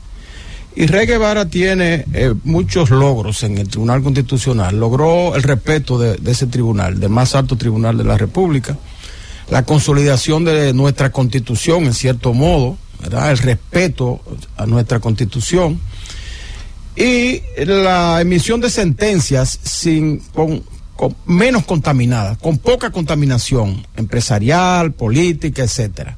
De manera que hizo un gran trabajo Milton Ray Guevara. Sin embargo, él se va con dos quejas que son fundamentales para la consolidación de, de nuestra Constitución de la República. La primera queja que él tiene es con relación a las leyes complementarias de la Constitución. Cuando fue proclamada esta Carta Magna en el 2010, se establecieron 277 artículos, creo que tiene, pero muchos de esos artículos son enunciados, puros enunciados, que no se pueden implementar si no hay una ley, ley adjetiva que la reglamente. Entonces son 150 leyes complementarias que necesita la Constitución para funcionar adecuadamente y solamente se han aprobado en 13 años 90 leyes, 90 leyes complementarias. De manera que eso representa el 60%, falta todavía un 40% de leyes complementarias. Entre esas leyes complementarias que hacen falta para que la constitución tenga garras y pueda funcionar de manera adecuada, está, por ejemplo, la ley de régimen fronterizo. Ustedes saben que la, la, la, constitución establece en su artículo 10 la prioridad del desarrollo de la frontera. Y hasta ahora solamente se ha aprobado una ley de incentivo a las empresas que quieren establecerse en la frontera. La ley de 1221-12 o 1221, perdón. Eh, entonces hace, hace, falta reglamentar más el régimen fronterizo, como por ejemplo eh, reglamentar la, la, la, libertad o la facultad que podría tener un ciudadano extranjero para adquirir tierras en la frontera. Esto puede afectar nuestra soberanía. Incluso el alcalde de Dajabón, muy inquieto en estos aspectos, reveló recientemente que inversionistas haitianos, ilegales por demás, están invirtiendo en la adquisición de, de terrenos y de locales en Dajabón. Y eso eso puede representar una, les, una lesión sensible para nuestra soberanía. Entonces hay que reglamentar eso. ¿Quiénes pueden comprar terreno en la frontera? Porque lo demás está reglamentado en el país, la adquisición de, de inmobiliaria por cualquier tipo de extranjero, está, las leyes establecen la, lo que deben hacer, pero en la frontera debe haber un régimen especial por la necesidad de preservar nuestra soberanía. Ese por un lado. La otra ley, la ley de indulto, por ejemplo. La constitución habla de que el presidente de la República puede indultar eh, presos y condenados los días eh, 27 de febrero, 16 de agosto y 24 de diciembre, el día de Nochebuena. Pero eso, por no estar reglamentado, ha sido usado de manera inadecuada por algunos presidentes. Otros no han querido usarla y está suspendida desde hace un tiempo el indulto de, para esta fecha de Navidad. Porque no hay una reglamentación en ese sentido, no hay una ley que reglamente eso y que diga, bueno, los indultos deben tener tal y tales condiciones para que para ser objeto de esta de esta gracia del presidente de la República. Eso otra ley que, que no se ha reglamentado es, la, es la, lo que habla la Constitución del referendo, de la consulta popular. Eh, para un problema, por ejemplo, eso de las tres causales, se ha hablado de un de hacer un referendo para ver para que la gente decida sobre eso, porque el Congreso Nacional tiene ahí paralizado el Código Penal y no lo aprueba porque unos están de acuerdo con las tres causales y otros no están de acuerdo con las tres causales, con el asunto del aborto y esas cosas. Entonces un referendo puede resolver ese problema, pero no se puede implementar referendo porque hace falta la ley complementaria de, de la Constitución en ese sentido. Y así otras leyes, eh, otras leyes eh, que hacen falta, por ejemplo, la ley que regula que reglamenta y fiscaliza el Congreso Nacional. Está ahí en la Cámara de Diputados y no se aprueba. Esa es una ley importante porque el Congreso Nacional tiene la facultad de fiscalizar eh, las instituciones públicas, pero ¿quién lo fiscaliza a ellos? ¿Eh? Entonces hace falta una ley en ese aspecto, pero no se aprueba. Entonces, esas, esas leyes complementarias de que, que se lamenta y se ha lamentado en varias ocasiones, Milton Rey Guevara, él sale sin, sin obtener eso. Y es un gran reto ahora para el nuevo Tribunal Constitucional o, o, o, la renovación del tribunal, porque solamente son cinco jueces, pero va a incluir el presidente de ese órgano. El segundo aspecto del que se lamenta también Rey Guevara, que no pudo cristalizar, es lo que se refiere a los desacatos de las sentencias. De 81 sentencias en los 13 años que ha publicado el Tribunal Constitucional, 22 de ellas, es decir, el 25% han sido desacatadas por las instituciones afectadas. Y en, entre esas instituciones que han desacatado eh, sentencias del Tribunal Constitucional se encuentran las instituciones del Estado, los ministerios, varios ministerios, incluso hasta la Procuraduría General de la República cita el Tribunal Constitucional en su página web. Eso está, va desde la Presidencia de la República, la, Procuraduría, hasta los ministerios in, y los ayuntamientos, incluso empresas privadas, y la cita ahí. Yo los invito a que entren a la página web del Tribunal Constitucional, donde se detalla pormenorizadamente las instituciones que han desaca, desacatado sentencias de ese órgano. Entonces, de esa manera, señores, el Tribunal Constitucional, aunque haya hecho una gran labor, se ve opacado su ejercicio por esas, esas dos cosas que hacen falta. Las leyes complementarias en, en, en un 40% de la Constitución y el desacato del 25% de las sentencias que han sido emitidas. Todos sabemos que el Tribunal Constitucional, sus sentencias son obligatorias e, inapelables. Una sentencia ya eh, eh, del Tribunal Constitucional completa lo que los abogados llaman la cosa de eh, irrevocablemente juzgada. Y usted tiene que acatarla sí o sí, porque no hay apelación en ese aspecto. De manera que esos dos elementos son los que preocupan a, Milton Ray Guevara al salir ya en un acto muy hermoso celebrado ayer del Tribunal Constitucional. Y nosotros esperamos que esos dos aspectos sean un reto número uno A del el nuevo presidente del Tribunal Constitucional que regirá a partir del 18 de este mes. Francis. El gobierno de la tarde. El gobierno de la tarde. Cinco en punto en el gobierno de la tarde. Un accidente pues deja a una persona fallecida en la carretera Nagua-Samaná, tramo Las Garitas, después del municipio Sánchez exactamente. Este pues accidente de tránsito ha dejado este espacio congestionado y lamentablemente las imágenes de cómo quedó el camión, señores, son impactantes. Una persona fallecida, los accidentes de tránsito siguen, siguen cobrando vidas en República Dominicana y nosotros pues vamos a seguir pues haciéndonos eco de esta realidad hasta que las autoridades quieran pues reaccionar de una manera u otra y así pues accionar en contra de las imprudencias de eh, los choferes que están en las diferentes vías. Siendo las 5 y un minuto en el gobierno de la tarde, en este viernes, viernes 8 de diciembre, ahí está la gente diciendo que cuando viene el colectivo del tema del ingeniero, eh, tranquilos, no coman ansias. Luego del comentario del cerrador autorizado, designado, y ahora anda, ¿verdad? Como un beta abierto porque su equipo está bien. Eh, vamos a hablar precisamente de cómo eh, puede aportar o dinamizar eh, la economía, eh, pues esos más de 600 mil dólares pagados por sexo, ¿verdad? A las acompañantes sexuales del señor Hunter Biden, el hijo de el presidente de los Estados Unidos. Tranquilos ahí, que hay tiempo de sobra en el gobierno de la tarde. Vamos ahora al comentario de nuestro compañero Elvis Lima. Buenas tardes, compañeros, toda la mesa. Qué bueno estar con todos ustedes. Saludos a la audiencia, un viernes social, muchas informaciones.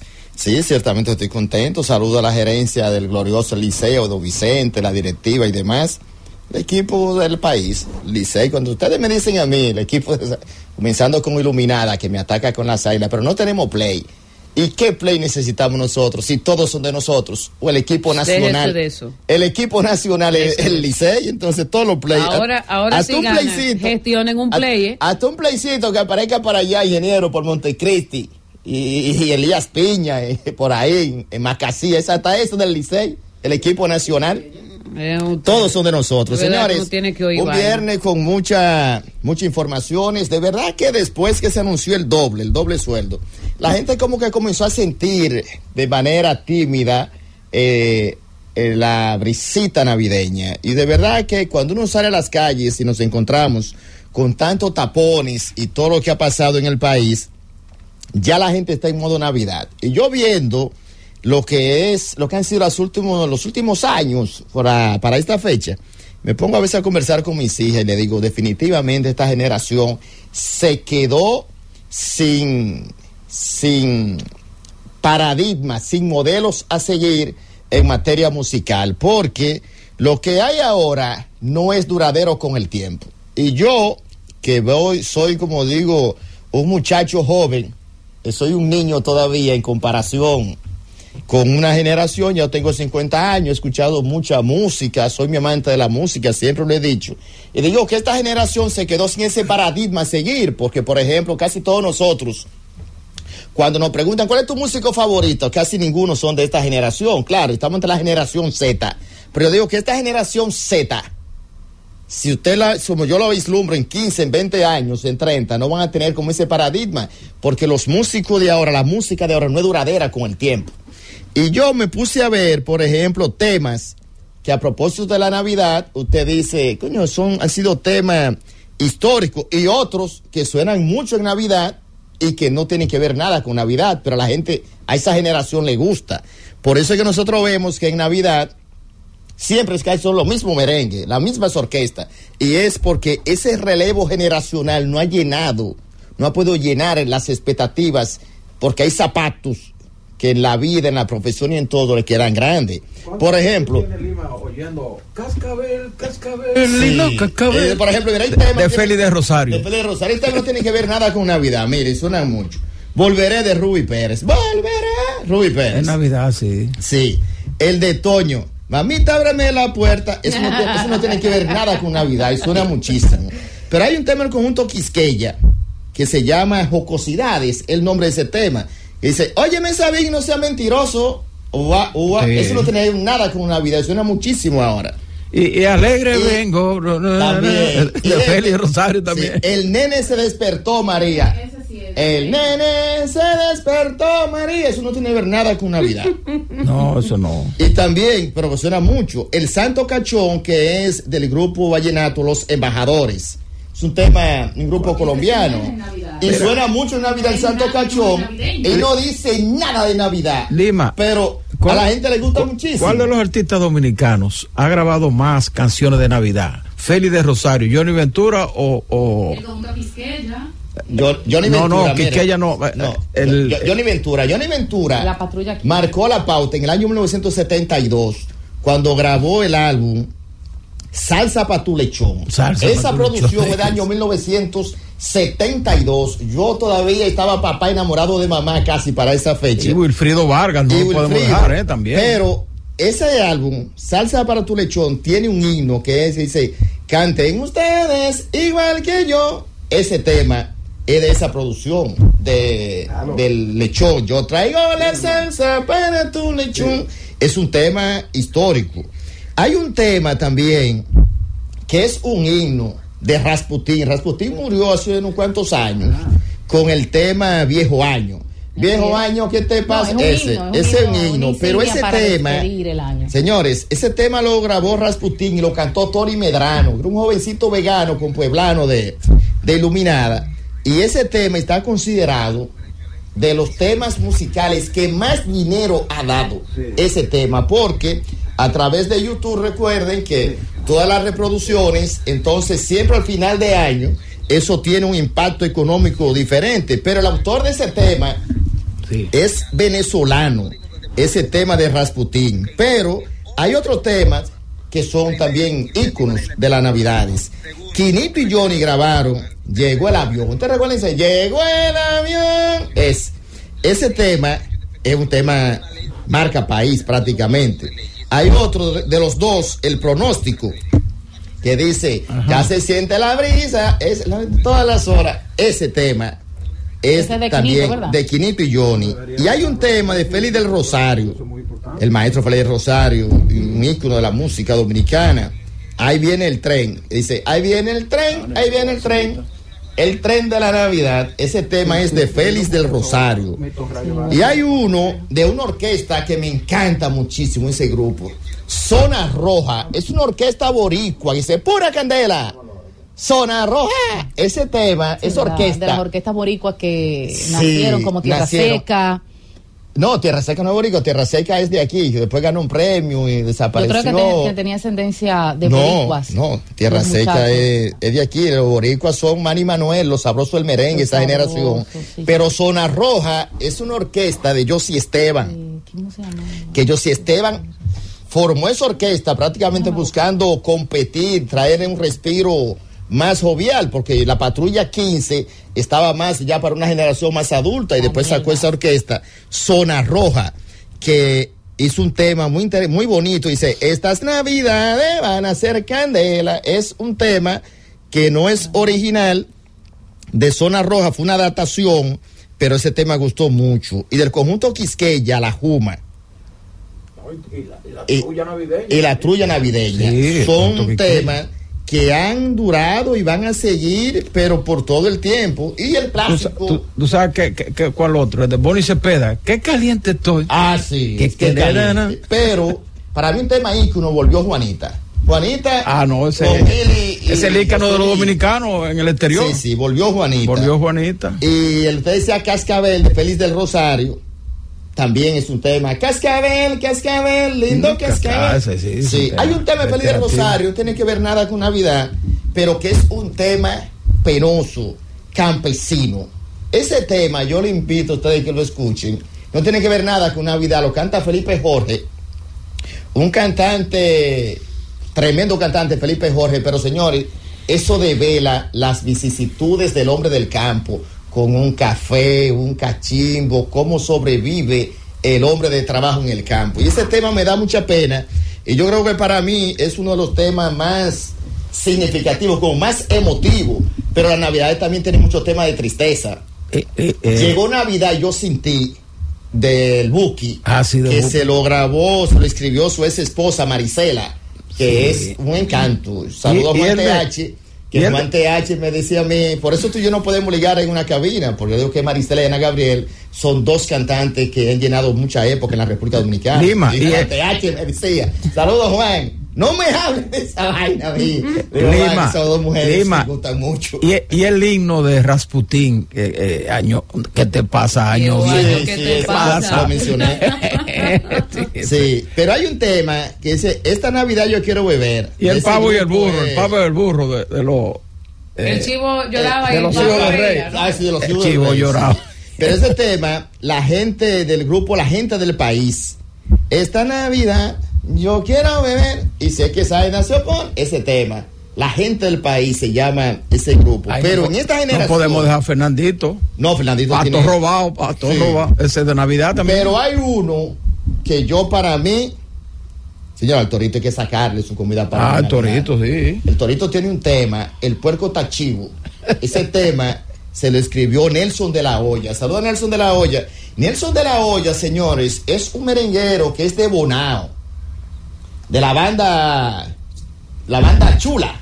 Y tiene muchos temas pintorescos, pero Nelson de la Hoya, conocí parte de su vida musical y de verdad que es un, un talento importante. Este país, señores, está lleno de jóvenes talentosos en el ámbito musical y los aportes que han tenido. Pero la, y de verdad, Lima, la nueva generación no ha no ha, eh, no ha interpretado ni ha reconocido canciones de merengue, no de, digo de Navidad. no, no han. No, la ha disfrutado. No, No, porque la porque reconoce. no todo lo de Navidad son- es de los tradicionales. Por eso es que yo te decía. Por Que ejemplo- hablaba con sus hijas, por ahí empezaste. Por ahí comencé. Mira, de lo que, ustedes se han perdido. De lo que ustedes se han- Y ya no hay forma de, de- de llenar ese vacío. Primero, estos son músicos formados. El conjunto que, que ella todavía está, está en el aire. Claro, no, no, ¿te no. acuerdas? Bebo hoy, bebo, mañana. claro. bebo, no, Eh, el conjunto Quisqueya en Navidad es uno de los grupos que Sí. más toca. De hecho, todas las fiestas casi navideñas son,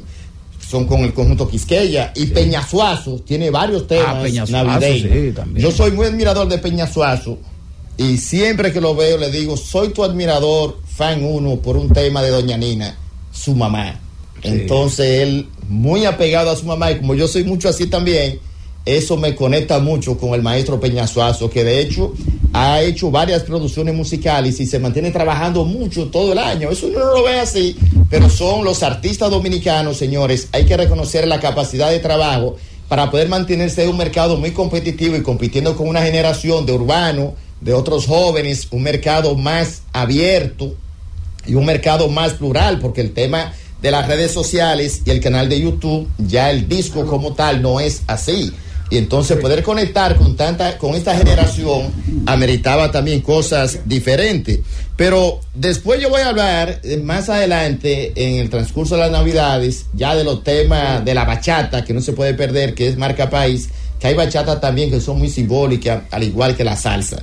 Pero la verdad es que cuando vemos la situación del país... Bachata eh, que ponen a uno a llorar. no, porque hay dos. Sí, hay bachata que, que, que usted o bebe o se para a bailar, ¿verdad? ¿Eh? Me llaman un oyente Lima y me dice eh, que, que el conjunto Quiqueya interpreta bien el merengue porque hay un neibero ahí.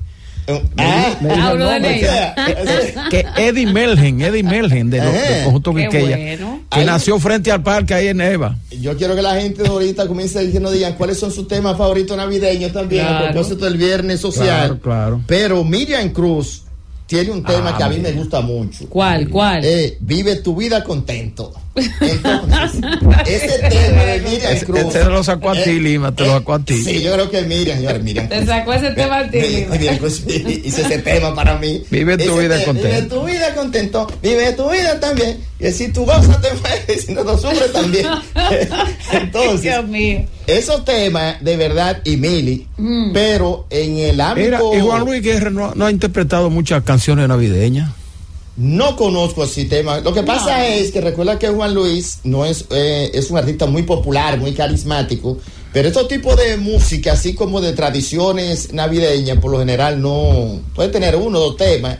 Pero la verdad es que yo me inscribo en la lista de que el merengue no ha muerto. No. Debemos todos seguir apostando a nuestro género musical. La República Dominicana se conoce en cualquier país del mundo por ser la tierra de peloteros y también de grandes artistas. Y el merengue, señores, patrimonio cultural. Así es. Entonces nosotros debemos seguir apostando con eso. Por eso es que yo A que viva el merengue. soy tan celoso con el tema de la música y que se mantenga la calidad musical.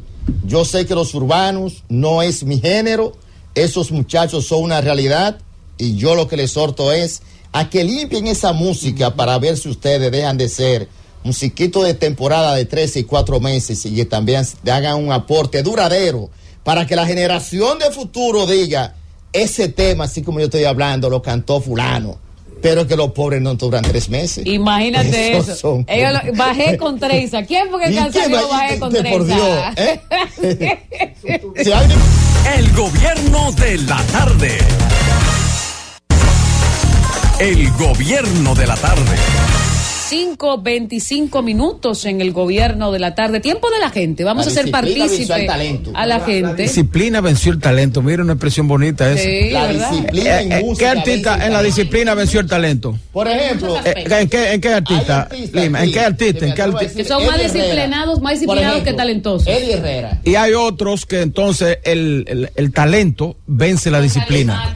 Como el caso de Anthony Río, ¿verdad? Sí, por ejemplo, a Eddie yo le reconozco mucho. Eddie cuida mucho su imagen. Tú nunca has visto a Eddie Herrera en nada de escándalo, de problemas. Nunca. Nunca. Esa orquesta tiene que estar bien aceitada. Saludo a Melvin, el pianista, un pueblano de Elías Piña. Jovencito talentoso. Sí, sí, duró mucho tiempo con él. Muchacho jovencito y un talento, fue pianista de, de Eddie Herrera. Y Eddie ese grupo da gusto, tú a una fiesta de él y que tú esa organización, el mínimo detalle, cuidan el Igual que detalle. Anthony Santos, aunque Anthony tiene talento y tiene también Hay disciplina. artistas, por ejemplo, el Mayimbito. Eh, Fernando. No, no, Alex Bueno, el Mayimbito. Tenía mucho talento, pero tal vez no tenía la disciplina. El Zafiro en su tiempo. ¿Cuáles son las cualidades que necesita un artista para triunfar? Para mí, si no soy músico, pienso que la disciplina es fundamental. Esa es la una. calle es el enemigo. Ese más ese es una. ¿Cuál más? ¿Cuál más? Los lambones. No, el alcohol. No, no, no, no. alcohol. No, yo me refiero. gente, No, porque no, le no. pasó a Omega y le ha pasado a muchos. El alcohol. de No, no, las cualidades para triunfar. El alcohol no es una Ah, cualidad no, para- ah, no, para- no, no. Lo primero, señores, hay otra cosa que se da mucho en música. Tiene que gustar. Hay artistas, por ejemplo, tú me dices, no son una cosa del otro mundo, pero gustan. Toño Rosario, tal vez no es el cantante que te canta los rubies, que si yo qué, ahora el tipo gusta. ¿Tú sabes qué necesita también un Ese artista? tiene que gustar. Lima, para, que para triunfar. ¿qué necesita un mecenas? Necesita a alguien que lo, que lo dirija. Por ejemplo, muchos de esos artistas triunfaron porque Bienvenido Rodríguez, con Karen Reco, Sí. los, lo, lo auspició. No, pero bienvenido. Sí, eh, claro, y- no solo la- triunfaron, sino que hoy por hoy permanecen en el gusto popular y son las referencias de los nuevos artistas porque tenían a alguien que lo dirigía, Sí, tenía algo a alguien que lo representaba, tenía tú- a alguien que lo guiaba. Tú necesitas, por ejemplo, a alguien que hasta te regule tu conducta. Claro. Y que te la... Sí, Claro. porque aquí hay artistas que se, que se acuestan a las 4 de la mañana y se levantan a las 6 A de la, las dos de tarde. la tarde. Entonces, no, entonces necesitan a alguien que vaya a su camera. Mira, hay que producir, tenemos una producción hay a que las 3 hacer de la tarde. ejercicio, Hay, hay que hacer hay que hacer ejercicio. ejercicios vocales Hay también. que comer bien, hay que... Tú tienes una serie de cosas. Tienen que cuidarte, tienen que cuidarte. Vamos a ver qué dice los la gente. tienen que dormir bien. Vamos a ver qué dice la Eso sí, gente. Aquí te están dormir bien. diciendo Lima, Clemente Dipré García en nuestro YouTube, la misma pela de Jochi Santos que le gusta a él en Navidad. Dicen aquí que Johnny Ventura, yo quiero beber, que es original de él. Sí, se llama Ley La- Seca, la se llama ese está- tema. Vamos a ver tres canciones de nuestros a nuestros oyentes. Vamos a pedirle tres canciones. Corrijo, Tony Medrano es de. Baní. Tony Medrano es de Es de Baní. Baní, No, Baní que Lejo. ya Francis Sí, vino y sí, reclamó sí. que es un Es de Baní, de él. Tony Medrano. Que Francis no permite que aquí, que Usa nada de mucha Baní. gelatina, usa mucha Eso gelatina, es así. Tony Gobierno Medrano. de la tarde. Buenas. Buenas. Sí. Puede poner ahí. Díganos. Sí, con Johnny Ventura. Johnny Ventura. ¿Cuáles son las que le gustan a ustedes, Johnny Ventura? Eh, eh, eh, que dice, llegó la hora, la, la- eh, año nuevo. Ah. Nuevo, sí. Y, y- y salsa para tu lechón, ¿no le gusta? También es bueno. También. Excelente. Ingeniero, Sí. yo soy reformista como usted. Ah, bueno, balagueristas que somos ahora, balagueristas. Así mismo. Eh, mire, póngase en esto, mire. Fuerza Renovadora Reformista. Partido renovador. Partido reformista. Renovador Reformista es el de ahora, la cosa, el ingeniero. Póngase en eso. Gobierno de la tarde. Sí, buenas. buenas. Sí. Sí, buenas. Sí. Yo sé que la educación va a, a, en- a- Se le cayó la educación. Gobierno de la tarde. Buenas. Definitivamente Johnny Ventura es un ícono. Buenas tardes, señorita iluminada. Sí, cuéntenos. Oh, le damos las gracias a nuestro excelentísimo señor presidente por toda esa magistral entrega de títulos que nos está dando. Ok. Pues está bien. Dice Val Castro que Johnny Ventura fue un ícono y que, cre- que él cree que seguirá siendo eh, el ícono de la música en República Dominicana. Val Castro parece que es bastante seguidor de, de Johnny Ventura. Yo también. Gobierno de la tarde. Buenas. Buenas, Sí. iluminada, quiero desde Jarabacoa, Desde Jarabacoa. Ciudad de la eterna primavera. Ay, sí. Y de unos buenos bizcochos de zanahoria que me trajeron dos hoy. de. Ay, cuando tú caigas por aquí, comunícate conmigo para de una vez eh, eh, a- entrarte un sartén a tu Ay, vehículo. gracias, mi querido. Me- me- me- Willy Genao me trajo dos hoy. El hermano de, de, de Genao, el senador. Sí, iluminada. Díganos. Te quiero explicar algo respecto a lo que tú hablaste ahorita de la embajada, el pedido que ellos hacen. Mm, cuéntenos. Oye, iluminada, te habla Chiro de Jarabacoa. Yo estuve en la embajada el lunes pasado. Y tú sabes por qué ellos están poniendo ese mensaje de que no hagan esa vuelta por México. ¿Por qué? Porque ellos tienen ya el país colapsado de inmigrantes. ¿Y tú sabes qué es lo que está pasando, iluminada? ¿Qué? El abuso que hay en esa embajada. El irrespeto que ellos le tienen hacia el dominicano cuando se les presenta a, a esa entrevista. De cualquier quítame esta paja, después que ellos te ponen a ti a hacer una petición, una solicitud, y tú le has pagado esa cantidad de dinero en dólares, te ponen en el laboratorio a, a ponerte una vacuna que te cuestan 200 dólares, que tú no sabes para qué es. Ok. Dice Bueno. el amigo Fausto Polanco, nos está Ajá. escuchando, uno de los periodistas que más conoce de música y de merengue. De hecho, tiene un libro. Amigo Saludos, nuestro, Fausto, Fausto amigo nuestro. Polanco. Dice Fausto Polanco que ya no es necesario ni el talento ni las cualidades para triunfar en la música. Que el público de hoy no exige nada más que estrafalarios. Son más lo que le apoyan. No, no, estimado Fausto, no coincidimos con usted. La gente valora la calidad, ¿verdad? Sí, dice Fausto. Que tiene un libro llamado Merengueros, exquisito. Aquí lo tiene Los estrafalarios. bienvenidos. Sí, es verdad, hay un Hay, sentido. hay unos estrafalarios ahora. Sin embargo, es verdad. Tecachi. Pero Ay, no son duraderos. Pues tú me dices a mí que te cachi Sí, pero en, en eh, eh, la cuatro verdad, años. esos estrafalarios a- ahora Mira, mismo están acaparando la Oye, atención yo, de he- mucha yo he gente. visto patronales que invitan un, un clásico dominicano, Sí. merenguero, Sí. excelente, con una fama tremenda, Y la 40 gente años en la música, espérate. Y entonces presentan a ese músico y el público se queda frío. Y cuando vieron un estrafalario de eso, se la, Señores, la gente se va en aplauso y se se quiere. jodió, yo le estoy diciendo Increíble, ¿no? La- la- que lo que comencé mi comentario, que se quedaron sin paradigma la generación Z. Bueno. Sí, en sí. 15, 20 años, señores.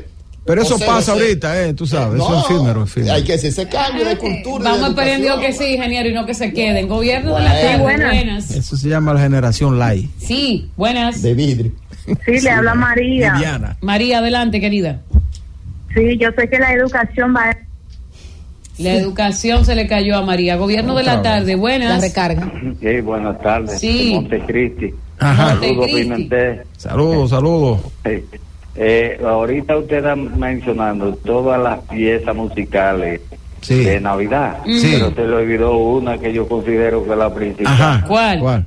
Tomando ron sin bañarse. Ah, sí. Tomando ron sin bañarse. Ay, Dice Fausto. ¿Cómo es que dice la canción?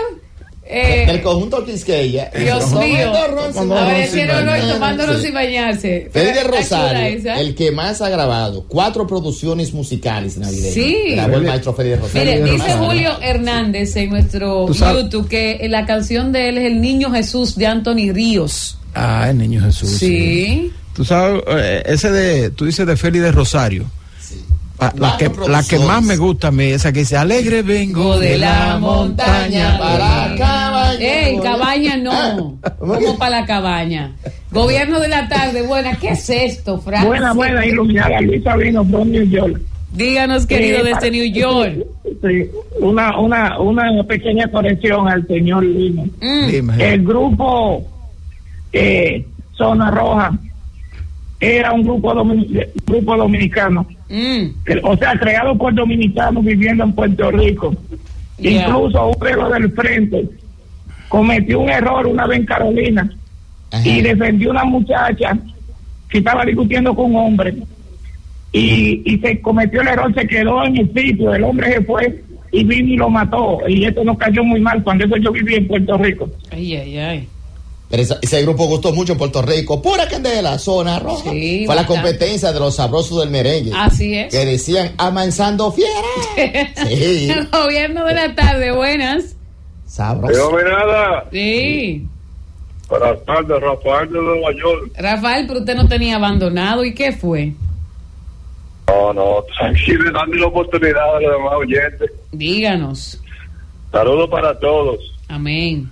Saludos. Una canción de Peña Suazo que siempre afloja todo el que está fuera de su país. Estoy aquí, pero mi mente está allá. Ay, sí, ciertamente. El maestro Peñas Suazo. Rafael se otra, fue por la, la parte iluminada. Sí. Llegó Nochebuena otra vez. El mismo problema otra vez. A coger prestado otra vez. Sí. A módico 10 otra vez. Pasen buenas tardes. Así, pues, tú sabes, otra que me gusta mucho a mí, de Fernandito. ¿Cuál Fernandito? Villalona, Amaneciendo. Amaneciendo. Sí, hombre, eso es un merenguito para bailarlo, ingeniero. no, excelente. Ay, sí, llévame que no me voy a amanecer. El gobierno de la tarde. El gobierno de la tarde.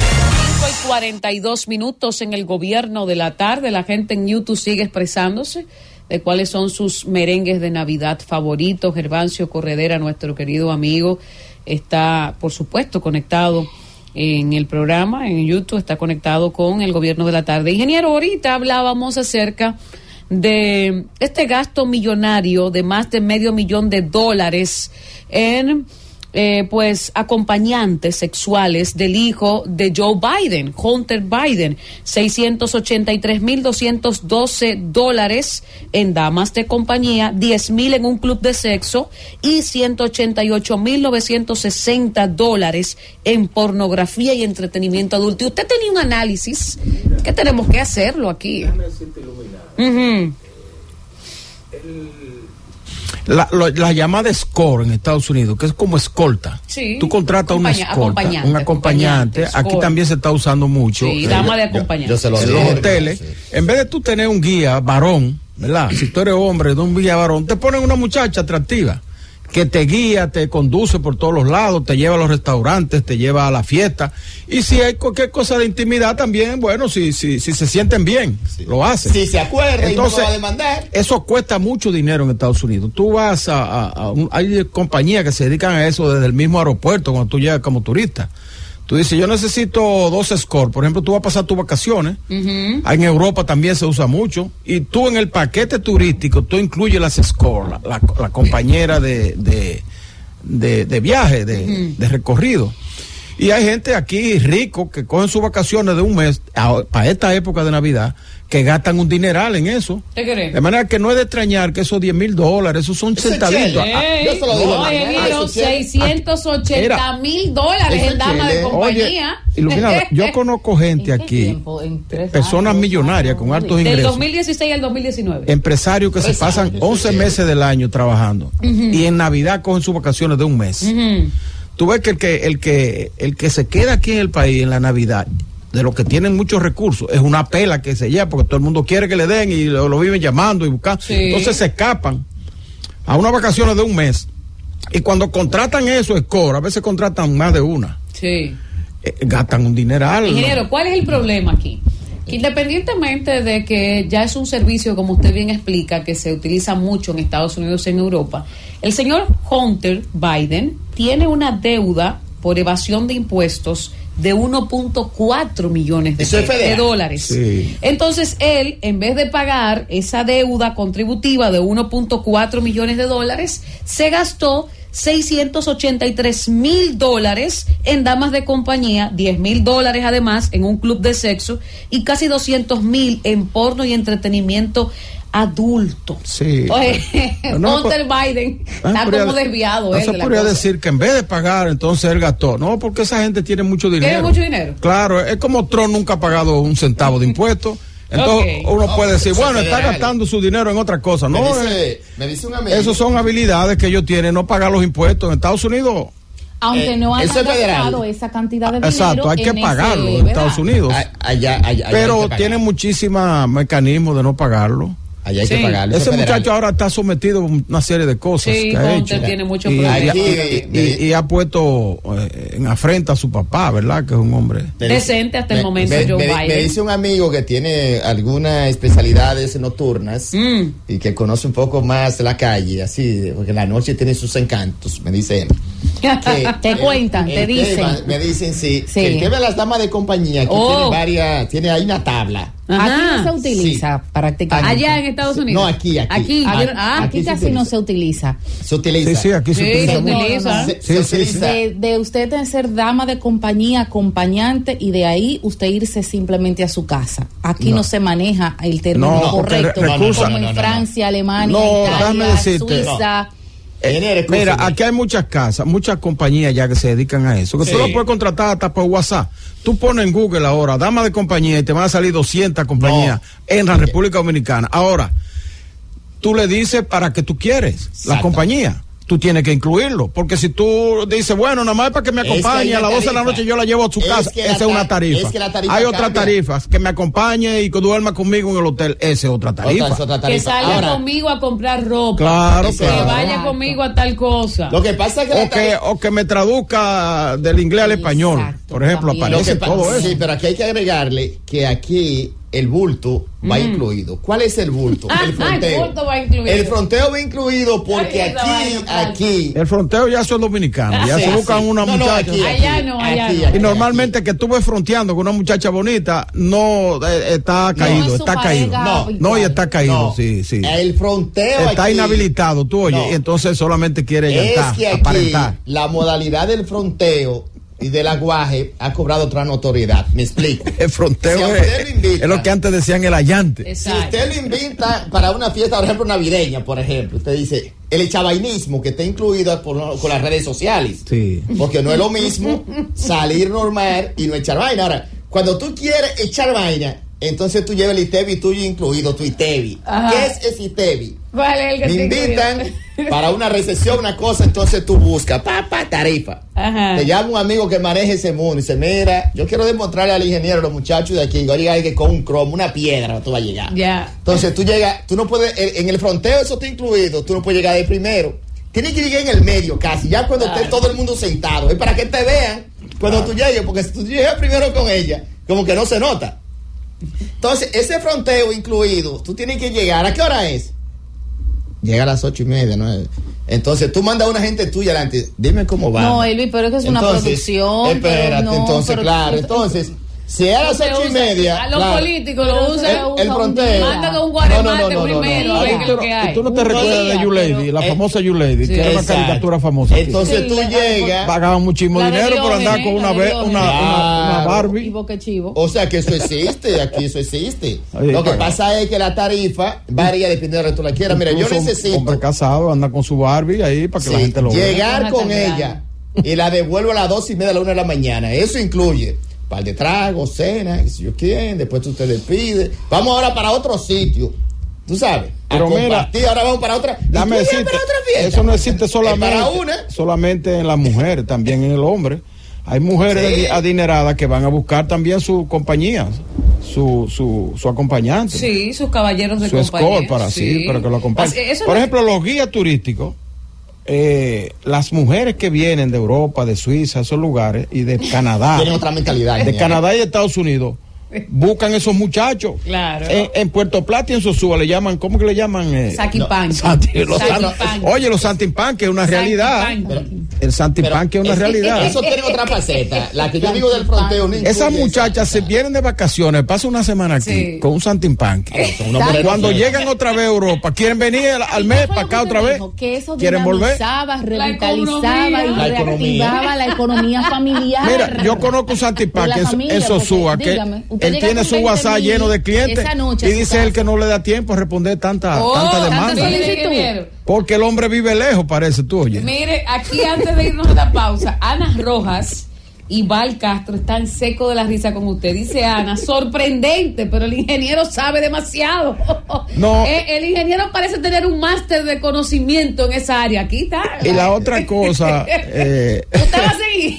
iluminada, Lima, Isis, es que la gente a veces aquí, de, de doble moral, no quiere transparentar las cosas. Es cierto. La República Dominicana recibe 10 mil millones de dólares Anuales. de remesa todos los años. Así es. ¿Qué por ciento de eso? Es considerable el por ciento de las damas de compañía Así que, es. que hacen ese trabajo en el exterior, Claro. en muchos países, y es un trabajo lícito. Claro. Y vienen esas remesas aquí y su familia a veces vive de eso. Arreglan sus casitas. Muchas familias Claro. viven de eso, Sus esa es la verdad. Van a la escuela, buenas que- escuelas. O sea que es un sistema de distribución de riqueza bastante efectivo, Sí. porque las mujeres hacen rendir más el dinero que el hombre. Sí. Las noches tiene sus. Tú ves un hombre que se gane, que, se- que gane, que esté ganando mucho dinero, normalmente emplea una parte de ese dinero Eh, al asunto de las damas de Ah, compañía. otra cosa. La dama Y de eso compañía hace poco. que ese poco. dinero ese dinero se distribuye no, tiene su truco tiene su truco, porque no pueden eh, pero no y está incluido también eh. sí está pero ellas pues, se cuidan de no llegar sobre. el champán está incluido. porque si andan con tacos muy altos no pueden dar la sensación como que están media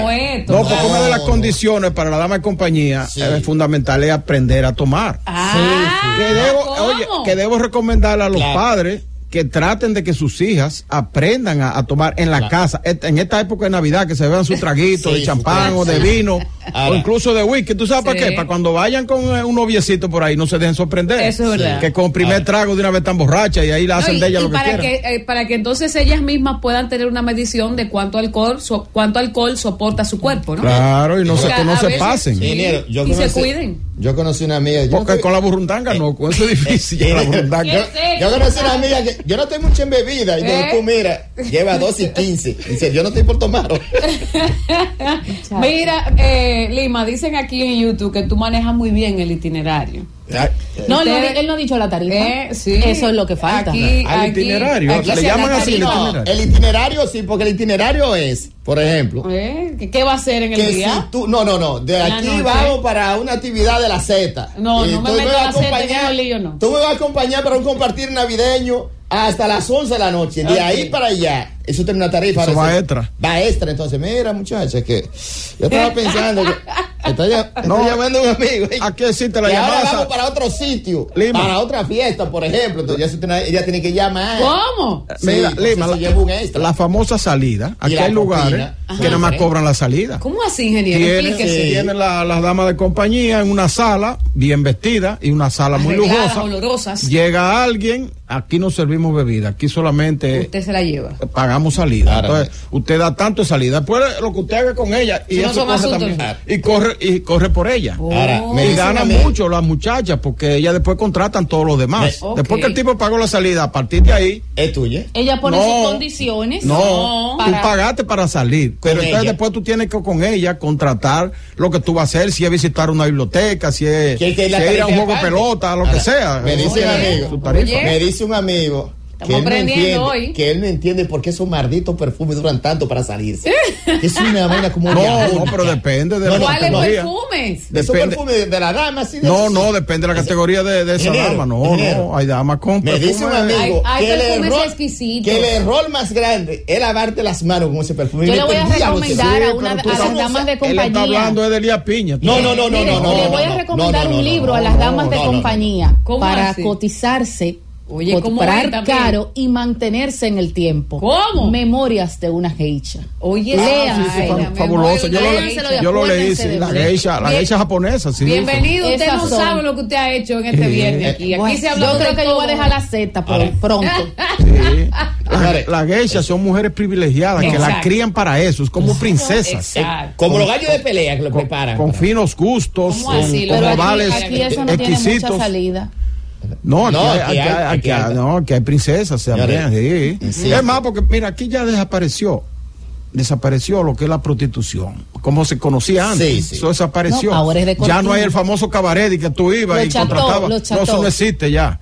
Eso no existe porque las damas tienen otro sistema. Ahora las redes sociales se modernizó, permiten todo eso. Ingeniero, pero sobre todo, ahora te el OnlyFans.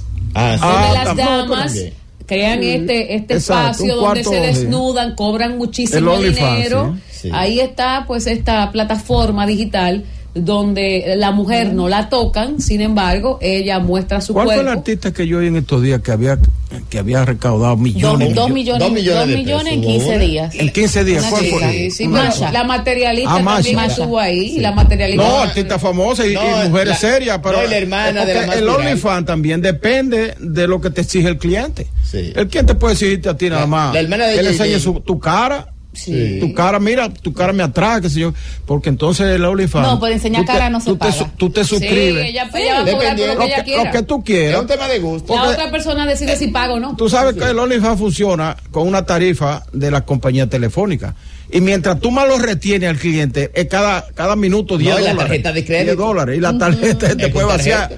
Y ella te entretiene hasta el final para entonces, y la compañía después le remite ese dinero. Eso es para que usted eh, Insisto que el perfume por Mira, mucha muchacho, vuelta que usted le perfume. dé. Eso es para que la gente estoy vea. diciendo que hay experiencia de divorcio. ¿Te ha pasado? ¿Te ha pasado? Mira, Lima. Mira, el ¿Te ha pasado? Señores, el ingeniero ha demostrado aquí mira, que ya- tiene más conocimiento que todos Mira. nosotros de la parte tecnológica, incluyendo lo de los OnlyFans. Oye, Lima, ya no hay mujeres feas. Ay, ¿Cómo así? No, lo que hay mujeres maltratadas, que, que no se. Mujer con falta de dinero, Que no se da condiciones. Antes, por ejemplo, una muchacha para mantener su figura, buena higiene, ¿verdad? Los cabellos, buenas eh, cosas dentales, asuntos de cortarse las uñas, de Sí. pintarse con, con, con tint- que esas cosas, tintarse la Eso costaba un dineral antes, Sí. pero ahora eso con No, pero la 300 mujer se pesos. cuida más ¿Cómo ahora. con 300 No, con 300 tú Ah, no, vas- no, no, no, no, ingeniero. No, pero una muchacha de barrio. ¿Dónde? Oye, pago miles de pesos para hacerme las Oye, uñas y el cabello. no, pero déjame decirte, eso tú vas a un salón eh, de lujo, pero ingeniero. ¿cuánto cuesta un esmalte en, no voy a decir la tienda, en la No es famosa? cualquiera, 200 y 300 pesos. 200 pesos, un esmalte, ok. Y te dura ¿Cuánto, un champú, ¿cuánto cuesta? Bueno, hay champú hasta 100 pesos. 150 pesos. Y, y claro un que rinse sí. 100 pesos. Son, Sí, no, ¿Cuánto no, van? pero 400 no, pesos. es decir, con mil pesos. acondicionador y, y rinse No, también, que pero te champú estoy, tan barato, ¿no? estoy diciendo una muchacha de barrio que sea atractiva puede tener un jean de 150 pesos y verse bien. Ay, Dios santo. Claro, porque todo depende de, de esa la... muchacha que usted dice ahora se arregla y ella dice, mira, eh, tú sabes que yo, cosa, necesito una ayudita tuya. ¿sí o qué? 20 mil. 20 mil. Pero 20 mil se me van a mí cuando me retoca Para- la, la, no, la- el eso, cabello, no, no, no, 25 no. mil, me cobran el 28 ingeniero. mil, me cobraron el otro día por retocarme las tú mechas. tú eres una clase alta. Yo estoy hablando de la muchacha promedio. El gobierno de la tarde. El gobierno de la tarde. Dos minutos en este gobierno de la tarde, seis y dos minutos. Hoy es viernes, viernes 8 de diciembre del año 2023. Están pagando el doble sueldo en el Estado y algunas instituciones privadas también ya han comenzado a pagar el doble sueldo, lo cual contribuye con el dinamismo de la economía. Saludos, Titania María Charla, ¿cómo estás tú? Delgado, yo estoy bien y muy bien. Y mejor aún con esa noticia que tú has dado de que ya en las instituciones públicas y privadas pues están pagando el Están doble sueldo. ya. Hay algunas empresas donde también dan una bonificación. Cae más bueno ese dinerito de la bonificación. La bonificación Mejor que el doble, digo yo a bonificación es un veces. derecho, ¿eh? Sí, pero hay algunas que empresas es que, sí, otras que no, ¿verdad que sí? la- la- lo- mira lo que pasa con la bonificación. La bonificación. Pero sí, pero déjame terminar, ¿verdad? Mi saludito para que empiece a Ah, explicar lo de la bonificación. No, no, Claro porque que no- sí. No, no es que voy a hablar de bonificación, yo porque tú lo mencionaste. ¿eh? Ajá. Sí. Sí, hay, un- no, hay algunas empresas que, bueno, que lo dan, que no lo dan, pero bueno, yo trabajé en una empresa que sí, religiosamente todos los años nos daban esa bonificación. Después pasé a otra que decían que no, que por la naturaleza de esa empresa eh, no daban bonificación. Pero señores, independientemente de todo, yo pienso que más que el doble, lo de, lo de la bonificación, mucho mejor. Caen súper bien. Hoy es un viernes lluvioso, un viernes con un tráfico un poco complicado, con muchas actividades, muchas fiestas que tocar, muchos juntes. Así que si usted tiene que salir, hágalo temprano, porque el tráfico está, por todo lo que hemos dicho, ligeramente complicado. Y bueno, Isis, ¿cómo estás tú? Hola, mi hermosa. Buenas tardes. Se- Hola, hola. Hola, Caracolita, ¿cómo ¿Qué te tal? va? Bien, bien. Mira. Está como cansadita. En este viernes. Hoy, Tú sabes ¿verdad que sí? Tú sabes que el, Falta de depósitos y transferencias. el- lo que iba a decir No, de la no, no. bonificación, que la En- bonificación es, es está establecido por ley. Y realmente cuando la empresa obtiene beneficios, beneficios netos, ganancias, utilidades, como se le dice, hay un porcentaje de las ganancias que tiene que ser distribuida entre los, entre los empleados. Y eso es lo que se conoce como eh, la bonificación, que va a variar porque si la empresa no ganó o reporta pérdidas No o reporta que va a reinvertir las ganancias, lo que tú quieras, entonces ah, no, no hay bonificación. Hay algunas que ganan y ganan muy bien y como quiera no le dan la bonificación a los empleados, lo cual es una violación de la ley, porque deberían dársela.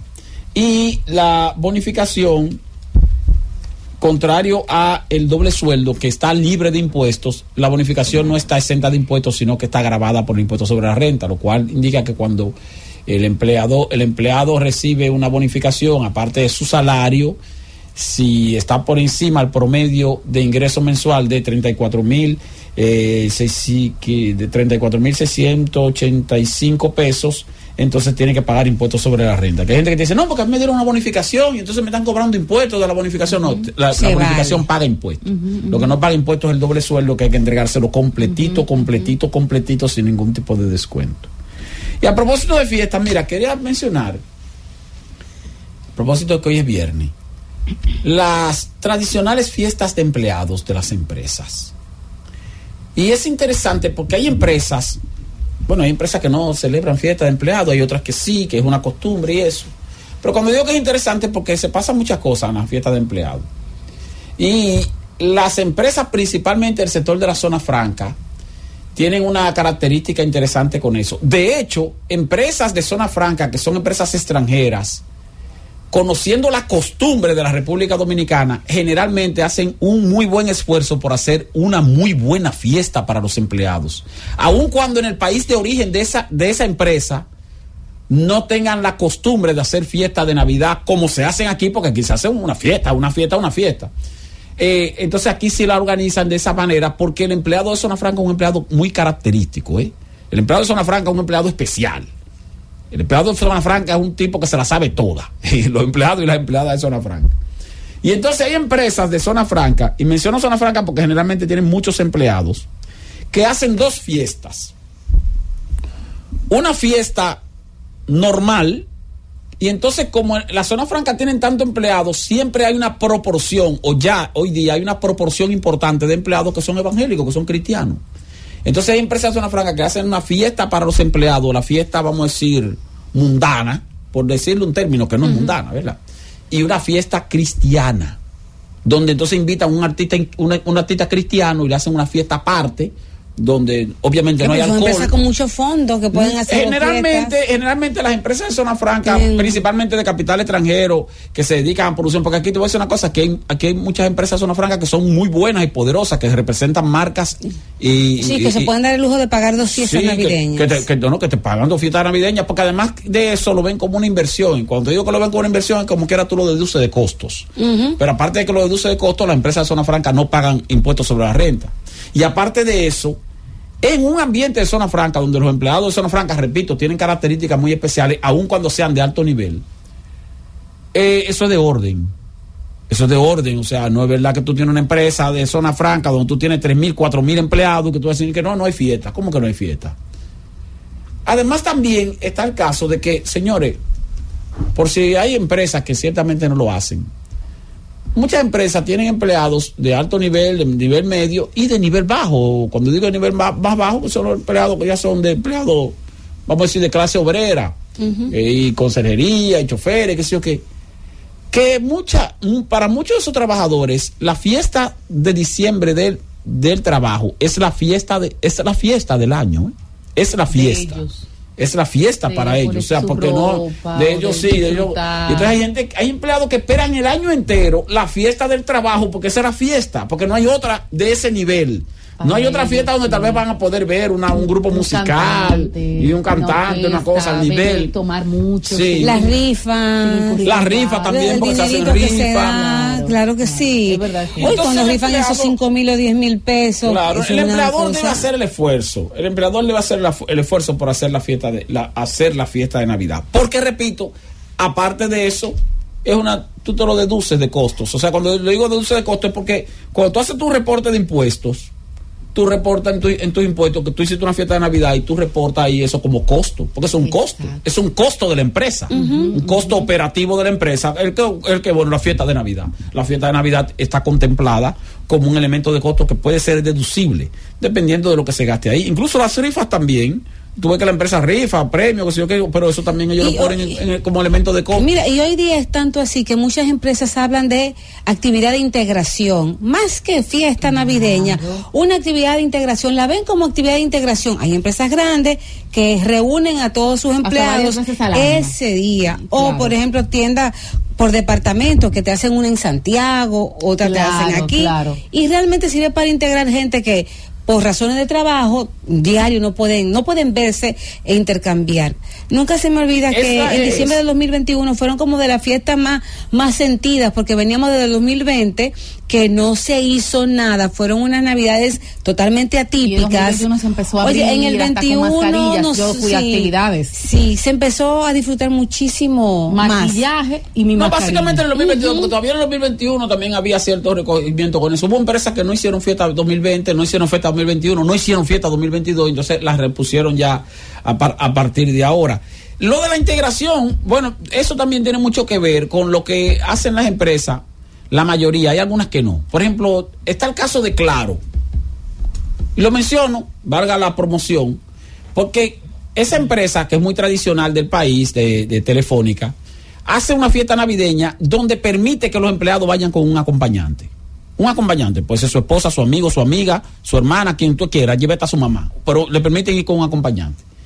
Pero la esencia de la fiesta navideña de empresas es que tú no vayas con un acompañante. Porque la idea es, es esa, la integración, hacer la integración. De que tú te puedas integrar con los compañeros de trabajo, los de tu departamento, pero también otros departamentos. Te das cuenta ahí de que tú, de que tú formas parte de un grupo empresarial interesante, porque a veces se trata de un grupo empresarial donde hay varias, varias compañías que forman parte del mismo Sí. grupo y ahí se juntan. Entonces, mira, pertenecemos y todos a un, salimos todos de un mismo, eh, cobramos todos de un mismo bolsillo. Pero tú sabes también que es lindo que hay muchos dueños de empresas que realmente se integran. Entonces tu colaborador te ve más cercano. Bailé con el jefe o bailé con la jefa. sí. Y ellos, bueno, se, se esmeran por ser o parecer cercanos, porque hay algunos que que bueno, que por su la responsabilidad de sus funciones no pueden compartir a diario o no se pueden estar cercanos, pero en esa fiesta que el jefe baila, los gerentes bailan Sí. y Hay oiga, se- da una interacción bonita. Hay empresas donde incluso eh, los, los ejecutivos tienen por costumbre que cuando van a servir el buffet lo sirven los, los, los principales ejecutivos de la empresa, es. incluyendo al presidente de la empresa o la presidenta de la empresa, como una forma de, de hacer eso, de identificarse con los empleados. Ah, bueno, pero mira, y quien Don me sirvió fulano, fue el dueño, del, del dueño de la empresa Sí. porque me sirvió mi plato, o sea, Y ahí lo hacen como una forma cercanía. simbólica, una forma de acercamiento. Ahora, pasan muchas cosas en las empresas. Y cuando se emborracha uno, dime, uno y uno de los jefes, ay, Dios mío, o no, y o de la cuando se- Y cuando se jefa. emborrachan los otros también. Ay, también, algún Aparte colaborador eso- o colaboradora. Aparte de eso, tú sabes que eso también es motivo de, de situaciones, porque como se trata de fiesta de integración entre empleados y se bebe y se baila y se goza, y entonces las mujeres no van con su pareja y los hombres tampoco van con su pareja, eh, muchas veces ocurren ciertos desarreglos y desatinos y ciertas situaciones donde termina la fiesta y cuando viene a ver, ¿y qué se hizo fulana? Pero fulana se desapareció y no la volvimos a ver y qué sé yo qué. Y de repente entonces te enteran. Por eso hay situaciones también donde la fiesta de, de- de fin de año, de Navidad de, de la empresa genera algunas algunas situaciones conflictivas a veces en la casa, en el hogar. Porque entonces, eh, tú me dices, no, porque ella va sola para la fiesta, entonces bueno, y ahí, o él va solo para la fiesta y así sucesivamente. Pero esas son de las cosas que se dan en fiesta de empleados, aparte de la borrachera, como tú dices, que hay algunas empresas que toman algunas medidas que las vamos a mencionar cuando retornemos de la pausa y tal vez oigamos algunas llamadas. Francis. El gobierno de la tarde. El gobierno de la tarde. Las 6:17 minutos en este gobierno de la tarde.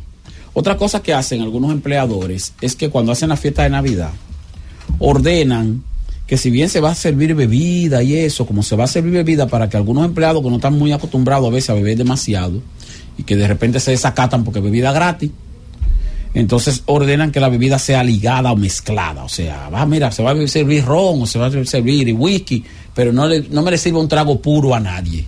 Mezclado con refresco, mezclado con, con.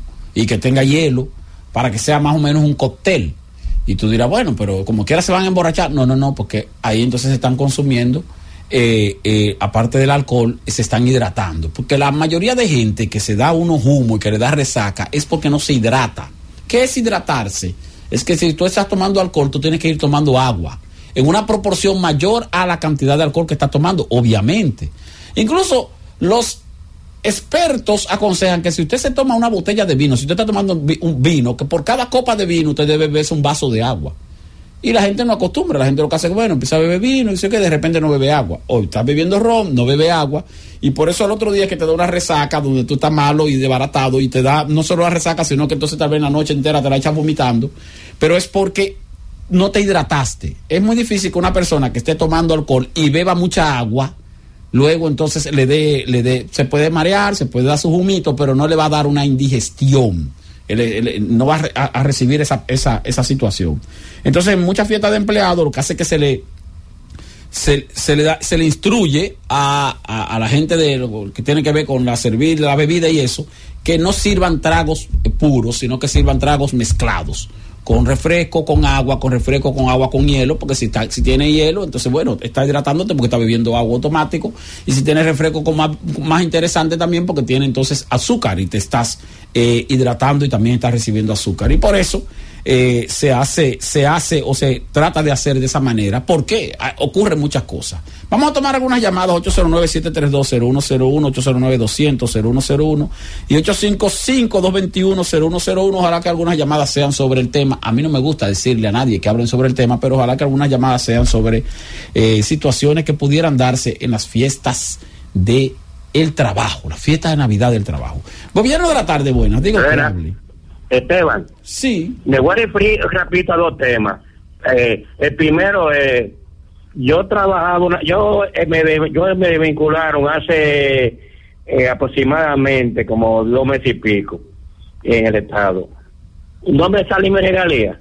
Por otro lado, sí, eh, por otro lado, Esteban, una vez yo trabajaba en Fruto del Trópico eh, en los años 90 y hicieron, hicieron una, una fiesta y eh, los, los dueños eran boricuas de la, de la empresa y se emborrachó uno ahí comenzó a decirle maldito gordo al jefe no los jefes comenzó a decirle tú eres un explotador y ese señor lo cancelaron porque le dio palabras feas a uno de los patrones de los boricuas. Bueno, sí, sí, ciertamente le faltó respeto, le faltó respeto a los a, su superior y eso ciertamente no, no- es correcto. E incluso ahí le salía cancelación y posiblemente en términos legales no, les- no le correspondería tal vez ni siquiera la, la- el derecho a cesantía, pero me imagino como que era le pagaron cesantía. Con relación a lo que usted dice del doble sueldo, sí le toca el doble sueldo. Si usted lo sacan de una institución antes de que termine el año, le corresponde una proporción del doble sueldo. O sea, vamos a suponer, usted gana 10 mil pesos. Si usted gana 10 mil pesos mensual, entonces usted tiene, eh, usted trabaja durante el año completo, eh, entonces usted eh, eh, le corresponde un salario de 10 mil pesos. Ahora, si usted trabajó nada más seis meses en ese año y lo cancelaron, qué sé yo, en junio, entonces usted trabajó seis meses, le, le dan de doble sueldo la mitad. O sea, en vez de darle 10 mil pesos, le salen 5 mil pesos porque le sale la mitad de el, del año que usted trabajó. Y es un salario por el año completo. Entonces, como que usted divida el salario que usted, que usted gana, que le corresponde doble sueldo, por la cantidad de meses que en ese año en que lo cancelaron, a usted, lo a usted, lo- a usted le corresponde. Si, si usted gana 10 mil pesos, lo cancelaron en octubre, son 10 meses, de, de enero a octubre. Entonces usted divide eh, el salario entre 12 y lo multiplica por 10 y eso es lo que le corresponde. Lo que le corresponde y así sucesivamente. Le, le toca una proporción. Gobierno de la tarde, buenas, adelante, hable. Buenas tardes, Esteban. Sí. Le felicito por este excelente programa tan informativo. Yo tengo una pequeña inquietud y quiero que usted me ilustre con respecto a eso. Yo trabajo y, en el sector informal. Hemos formado una pequeña, una pequeña compañía. Nosotros movemos como dos o tres millones de pesos eh, semanal. Nosotros movemos y somos treinta y pico de empleados. Entonces yo soy yo soy empleado y si yo eh, dejo de trabajar con esa persona, yo me cancelan por una u otra razón. Yo tengo alrededor de 12 años trabajando con esa persona. Yo tengo algún derecho o alguna forma de reclamar algunas prestaciones. Usted Yo tengo es- otro minuto por ahí. Usted es empleado informal. Sí. Empleado informal. Bueno, eh, Sí, sí, ¿me No, oír? estamos, no estamos registrados en ninguna parte. No, pero, pero usted es empleado informal. Eh, usted usted es empleado sí. y duró 12 años trabajando en esa empresa. Me puede oír en la radio, me puede oír, oír en la radio. Si ciertamente usted es empleado, aunque sea informal, le corresponden sus prestaciones laborales. Usted va al Ministerio de Trabajo, en el Ministerio de Trabajo le van a hacer el cálculo, usted le dice al Ministerio de Trabajo, usted dice en el Ministerio de Trabajo, claro, tiene que decir la verdad, cuánto usted gana, su salario, sus ingresos, qué cantidad de tiempo tiene trabajando en esa empresa y entonces con base en eso el Ministerio de Trabajo le hace el cálculo y usted va a donde su empleador y el empleador tiene que entregarle sus prestaciones laborales. Independientemente de que usted sea un trabajador informal, como quiera le corresponden sus prestaciones laborales. Incluso si usted es un trabajador informal y es extranjero y está en el país indocumentado, como quiera le corresponden sus prestaciones laborales porque aquí hay pactos internacionales que tienen que ver con la Organización Internacional de Trabajo, donde eso tiene que respetarse. O sea que no importa que usted sea informal, como quiera, sus prestaciones le corresponden. Claro que usted tiene que hacer la solicitud correspondiente y lo primero que tiene que hacer es ir al Ministerio de Trabajo, donde en el Ministerio de Trabajo le van a dar la orientación correspondiente y le van a decir cuánto le corresponde. Siempre diciendo la verdad, porque si dice mentira, entonces eh, ahí va a tener una situación. Gobierno de la tarde, buenas, hable. Buenas tardes, Esteban. Sí. Para darte una pequeña, eh, decirte algo que está pasando, para ver si Conani toma en cuenta esto. Mira, yo hago Uber y tengo dos noches pasando por la Kennedy con Lincoln, ahí frente ahora. Y ahí hay un niño pidiendo a las 12 de la noche, que tiene como unos 8 o 9 años de edad, pidiendo a los vehículos a esa hora a ver qué pueden hacer porque el hombre están los padres de ese niño. Eso, eso ocurre con mucha frecuencia. Eso ocurre con mucha frecuencia y generalmente los explotadores, porque yo siempre digo que cuando hay un niño, detrás de un niño pidiendo hay un adulto explotador. Por eso yo no le doy limón a los niños. Eh, los explotadores ponen a los niños a pedir generalmente en horario nocturno, más que en horario diurno. Ahora, yo de eso no voy a decir mucho, pues yo recuerdo que en el primer año de gestión de este gobierno, la primera dama de la República, eh, que es la coordinadora del gabinete de la niñez, doña Raquel Arbaje, anunció que se iba, que, que, que un plazo, no sé, de tres meses, se iba a sacar a todos los pedigüeños que fueran menores de edad, niños en las calles, que no iba a haber niños en la calle pidiendo. Y ya han pasado tres años, tres años y medio del gobierno y no, no se ha hecho nada. Entonces, al final, bueno, no se hace nada. No se hace nada. Y lo menciono a la primera dama porque recuerdo que ella lo anunció, eso lo informó formalmente que eso se iba a hacer. Y sin embargo, eso no se hizo. No pasó nada. Y es verdad que usted ve muchísimos niños, principalmente niños haitianos incluso, en la noche. Domingo, sábado, fines de semana, en la noche, usted ve en las principales avenidas niños pidiendo. Pero las autoridades no lo ven eso. Las autoridades no lo ven. Gobierno de la tarde, buenas digas. Aló, la Z. Sí, hable. Sí. Quiero hablar con Esteban ahí. Sí, él, él- él le habla, hable. Esa voz usted no la escucha ahí. Diga. Eh, Esteban, eh, pásame decirte que siento orgullo por compartir la dominicanidad contigo. Te habla Daniel desde Nueva York. Y quisiera decirte que el tema de, de los empleados de, que comparten la fiesta, pues eh, yo trabajé en un hotel en Santo Domingo y, y fui jefe de bar de- de- del Departamento de Alimentos y Bebidas. Y nosotros ahí nos poníamos todos los ejecutivos y les servíamos la comida, como tú dices, a todos los empleados. Y eso era, eso era algo apoteósico. Incluso había gente que no sabía lo que iban a comer. Y recuerdo una vez que las mantequillas nosotros las partíamos en cuadritos y parecían dulces. Y yo veo a ese señor sirviendo toda esa mantequilla en un plato ahí. Y yo le dije, pero ven acá, ¿qué? Dice, "No, Ay, sí, hombre. mantequilla de coco ahora, y yo no mantequilla. Sí, porque, porque la gente, a veces la gente no lo cree. A veces la gente no lo cree, y gracias por su llamada. A veces la gente no lo cree, pero miren, muchísimos de esos em- empleados y de muchísimas empresas que a veces ni siquiera nunca han comido un buffet, una cosa, tú sabes, con, con cierta, cierto glamour o con cierta, nivel, cierto nivel. sí, sí. Y que el único momento que tienen para hacerlo es precisamente en la fiesta de Pero Navidad de, su empresa. fiesta. Se hacen una fiesta, un hotel, en un salón bien decente. Y es verdad que ocurre ese tipo de cosas. Porque para muchos mirado eso, ¿tú sabías? para muchos empleados, esa es la fiesta. O sea, no es que diga que es una fiesta, no. Esa es la fiesta, esa es la única. La única que van a tener Le posiblemente en el una año. buena bailada, con una orquesta. Porque no pueden ir a una discoteca, no pueden ir a otra actividad. Nunca lo he mirado desde ese punto de vista. Ah, es, y, es, y es así, y es así, eso ocurre. Lo que pasa es que cuando nosotros, muchas veces nosotros pensamos en el nivel que nosotros mismos tenemos y no pensamos en los otros empleados que tienen otro nivel y que tienen también otras necesidades y otras limitaciones y no, no, no todo, no todos los días tienen la oportunidad ni siquiera todos los días, ni todos los meses, ni siquiera todos los años tener la oportunidad de, de ir a una actividad interesante donde puedan sentirse que están Se siendo arreglan, agasajados, que pueden exactamente ponerse su mejor ropa para ese día, la fiesta de, de empleados. Gobierno de la tarde, buenas, diga. Sí, buenas tardes. Hable. Yo Quisiera saber, Esteban, ah, independientemente del tiempo que una persona pase trabajando, este, pero si esa persona comete algo malo en la empresa, digamos, por ejemplo que robe, algo así, pierde los derechos de, de, de su...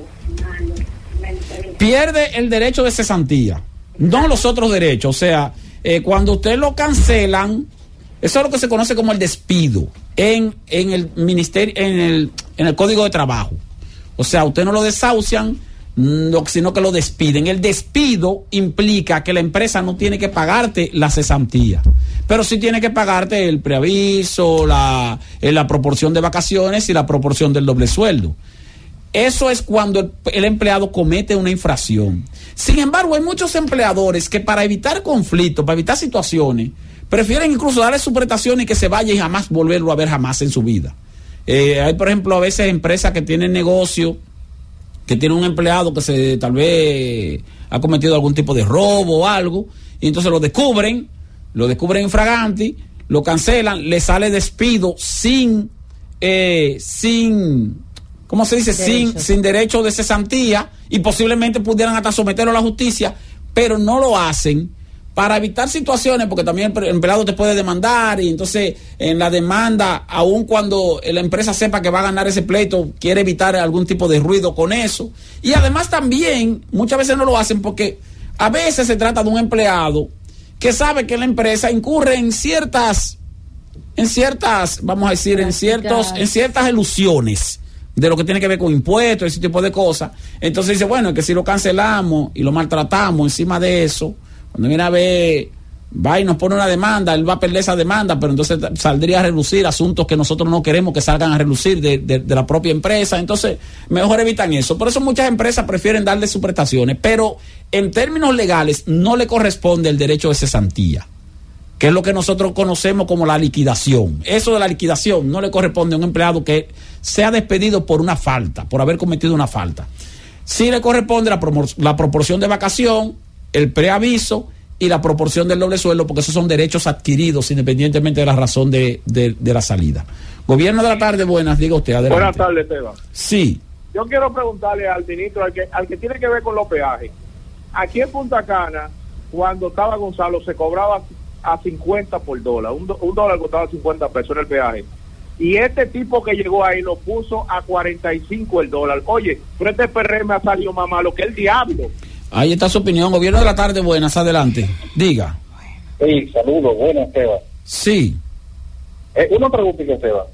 Eh, yo, eh, una, una persona que sea empleado, ¿puede incluir ahí también, por ejemplo, en la cesantía, eh, las horas extras que le pagan y por igual las, la, la, la dieta que le dan diario? ¿Se puede incluir también en, en la liquidación? Eso, eso depende, porque eso tiene un nombre. Bueno, y un amigo, un amigo, un buen amigo escribió un interesantísimo artículo sobre ese tema recientemente en el periódico El Dinero, que tiene que ver con un asunto de deducción de impuestos que, que está contemplado en el Código Tributario y que el empleador tiene la, la obligación de, de- de identificarlo.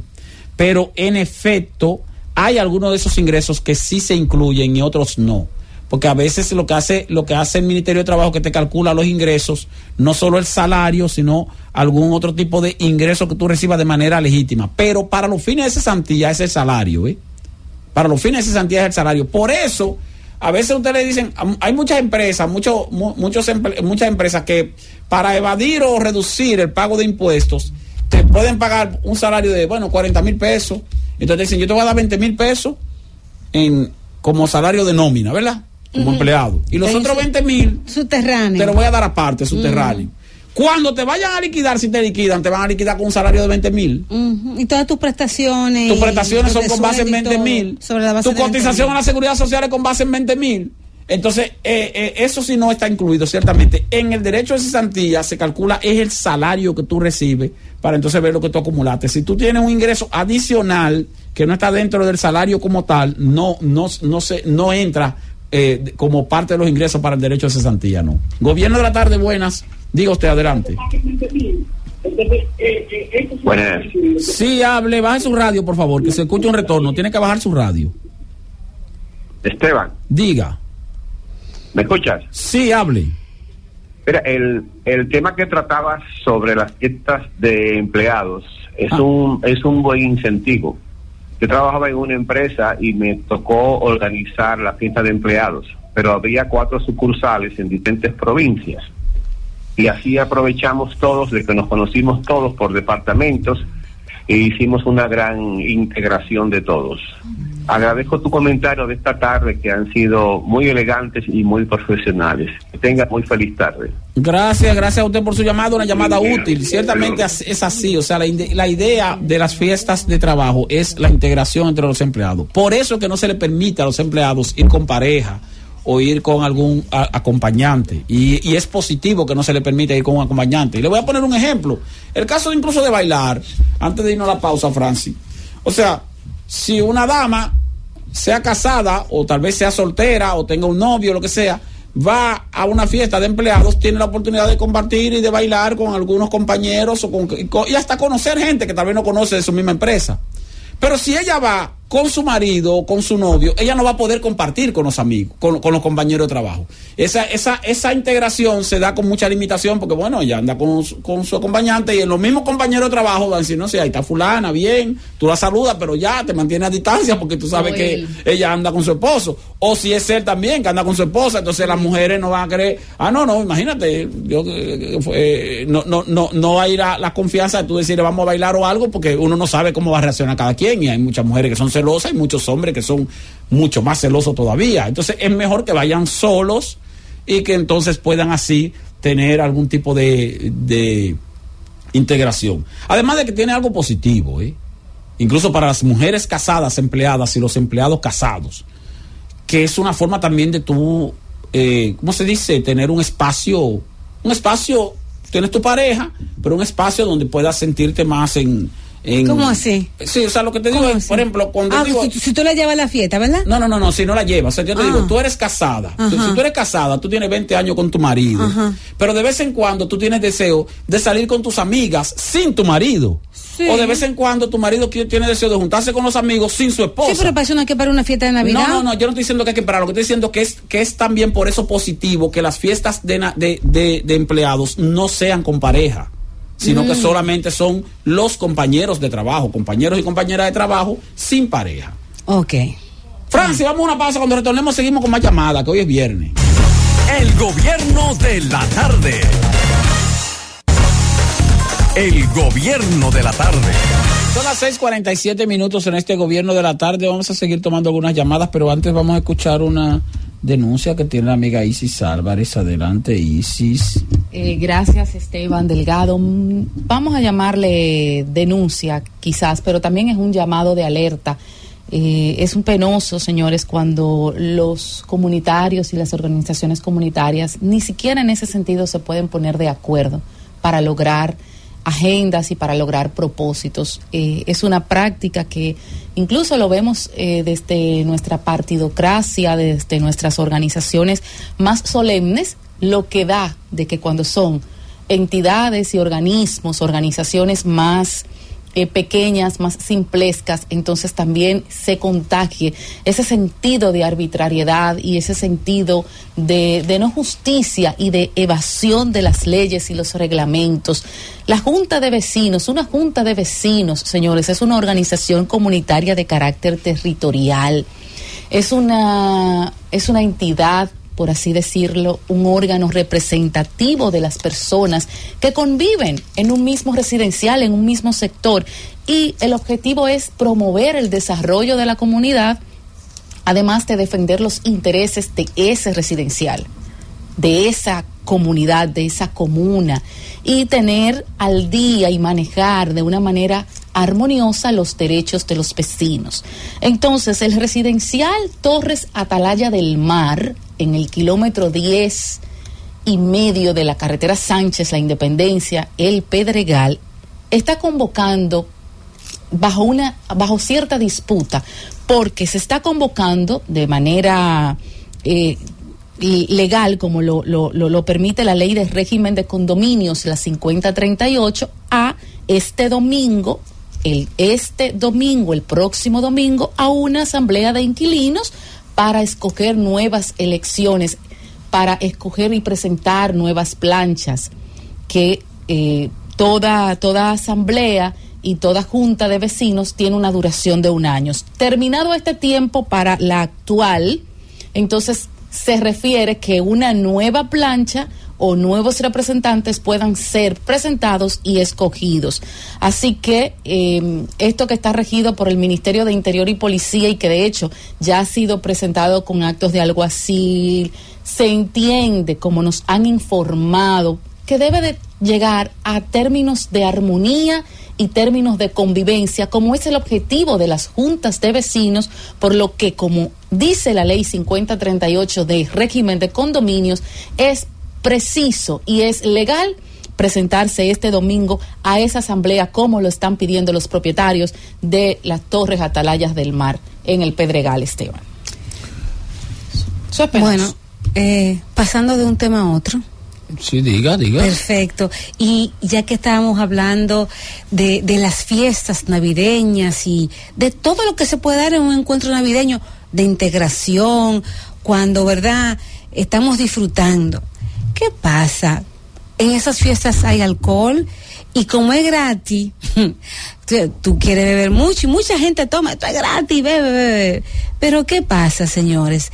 Si usted tiene una baja tolerancia al alcohol, tenga cuidado. El alcohol es un desinhibidor del sistema nervioso central, es decir, de la médula espinal y del cerebro, que son eh, el comando del cuerpo, digamos el centro de procesamiento de toda la información. Entonces, cuando usted está bien tomado, está- que se pone como happy, contento, se desinhibe, es una, una desi- desinhibición, una euforia terrible. Y en ese estado, usted puede hacer, decir cualquier cosa. Entonces, tenga cuidado. Claro, si usted va para la fiesta de empleados y usted sabe que usted con poca cosa eh, entra en ese estado de desinhibición y de euforia y de alegría y contentura, como dicen los jóvenes ahora, bájele dos para que después, el lunes, usted no sea la comidilla. Y tú no viste lo que hizo fulano, porque fulano tal cosa, tal cosa y tal cosa, o tú no viste eh, cómo estaba bailando fulana y lo que dijo y lo que hizo, y que usted ni se acuerde porque su, eh, vivió demasiado. Entonces tenga cuidado, disfrute, pero limite lo que tome para que no cometa, ¿verdad? alguna situación que posteriormente le dé vergüenza frente a sus compañeras y compañeros de trabajo, frente a sus jefes. Cuestión que usted no se arrepienta después de, de, de esa conducta que, que emitió o de aquella cosa que dijo que no debió decir. Sí, sí, sí, interesante eso. Que no vaya a que pagar un concurso de que quien mueva la cintura, subirse en la Y tú, tarima ahí. de claro, y tú contra el trago, demás, y después te Ay. graban con estas redes sociales, Ay, sí. te graban dando golpe de barriga en esa, en esa, Sí, en sí, esa fiesta. hombre. O si usted es varón, lo graban dando pasito y para atrás y dándole hasta abajo al perrito. Y después que usted ve esos videos, Dios mío, soy yo. Y otra cosa también. Eso es terrible, Y ahora lo contrario también. Si el jefe se emborracha, No, No le lo- haga caro. no lo grabe. Y no le haga coro tampoco. Ni le haga coro, Ay, don pero no lo fulano. grabe. y siempre, y siempre con el No, don no fulano invente. o doña fulana. No invente Tenga con cuidado. eso, sí, eso porque ahora, señores, con la red y la grabación, todo queda ahí, todo se Peligroso. va. Oh, gobierno de la nada. tarde. Buenas, diga usted, hable. Hable. Buenas, ta- buenas tardes. Aproveche que se acaba el tiempo. Mire, eh, yo quiero hacerle una pregunta, Esteban, y es que yo soy empleado, tengo 33 años de servicio y 57 de edad. Yo puedo aplicar para pensión. ¿Usted trabaja en el Estado? En el Estado. ¿Usted es empleado del Estado? Sí, porque hay una, una cápita que habla de que cuando uno suma la, la, la sumatoria de los 90, de la edad y, lo- y el tiempo de servicio, uno puede aplicar. Yo quiero saber si eso es cierto. Usted puede, usted puede pensionarse eh, cuando tenga 35 años, si no ha cumplido los 60 años de edad, usted puede solicitar su pensión ya con 35 años de servicio. Si ya cumplió 60 años de edad y tiene 35 años de servicio, le conviene más porque usted va a tener una pensión que va a ser prácticamente completa eh, eh, en comparación con su salario. Y que es lo cual lo que más le conviene. Si usted tiene 57 años, si usted tiene fuerza para seguir trabajando, complete dos años más para que llegue a 35 y a los 35 años de servicio en el Estado usted va a tener una pensión prácticamente igual a su salario, lo cual le beneficia bastante. Pero sí, ciertamente, usted puede solicitarla antes de cumplir 60 años cuando tenga 35 años de servicio. Si no, espere cumplir los 60 años que le va a ir mejor, si todavía tiene empleo. Gobierno de la tarde, buenas, adelante, hable. Sí, buena. Mira, Esteban, pero el que no quiere que lo graben, que no beba, sea jefe o no sea jefe, ¿cuál es el problema? No, pero No, tú no, puedes beber, no, tú no, puedes no, tomarte tu no, trago, y pero tratando no- de no perder el No, y además control. no se crea, no se crea. A veces, eh, a veces ocurre que el jefe muchas veces está, está contento, se siente tan bien en el ambiente, se siente cómodo con su empleado, que de repente se da un humito y se dio un humito y entonces usted usted tiene el deber de protegerlo en vez de perjudicarlo. Claro. Porque es un asunto de decencia. No, y que además de- tú no puedes morder las manos que te dan de alimentar. Gobierno de la tarde, buena, diga Ahora, si usted. un jefe malo se fuñó. Adelante. No, tampoco así. Puede ser el jefe más malo y una persona Nada- que se nada- respete nada no le hace eso a nadie. ética. No, claro, claro. Diga usted ahora, hable. Sí, Esteban. Sí. Con, rela- con relación a la liquidación, con un sueldo de 18 mil pesos, ¿me pueden, me pueden eh, calcular la hora extra junto con el sueldo para cobrar impuestos sobre la renta? Eh, cua- con relación, no, bueno, si usted tiene 18, un sueldo de 18 mil pesos y usted- las horas extras que usted trabaja, les, les suman mensualmente más de 35 mil pesos, entonces sí paga impuestos sobre la renta, pero paga poqui- pagaría poquito. Lo que le di- pero usted me está hablando con relación a la liquidación. ¿Qué usted quiere decir con lo de la liquidación? Que no entendí. Eh, entonces, entonces li- liquidaría a uno con el sueldo de 18, no con, porque están cobrando los impuestos sobre la renta junto con eso. Sí, pero que si usted gana 18 mil pesos, usted no paga impuestos sobre la renta. Si usted gana 18 mil pesos, usted no paga impuestos sobre la renta. Si usted trabaja horas extras para, para ganar más de 18, si usted llega a ganar el equivalente a más de 35 mil pesos mensual, incluyendo las horas extras, entonces sí pagaría impuestos sobre la renta sobre la parte que exceda los 35 mil pesos. Pero si no, no. Esa, esa, eso es lo que le puedo decir. Gobierno de la tarde, buenas, adelante, diga. Buenas tardes. Sí. Esteban, lo escuché hablar de pensiones. Sí. Ya yo sometí mi pensión en, la, en jubilación y pensiones. Sí. De Hacienda. Yo tengo, ses- voy a cumplir 63 años y, ten, y voy a cumplir 39 años de servicio en el Estado. La pensión sale el 100%. La pensión le sale, creo que sale el 80%, no le sale el 100%, le sale el 80%. Con 39 años trabajando. Sí, pero no, pero usted me lo está diciendo como si fuera chin, si le sale el 80% de la pensión, eso es un palo, ¿eh?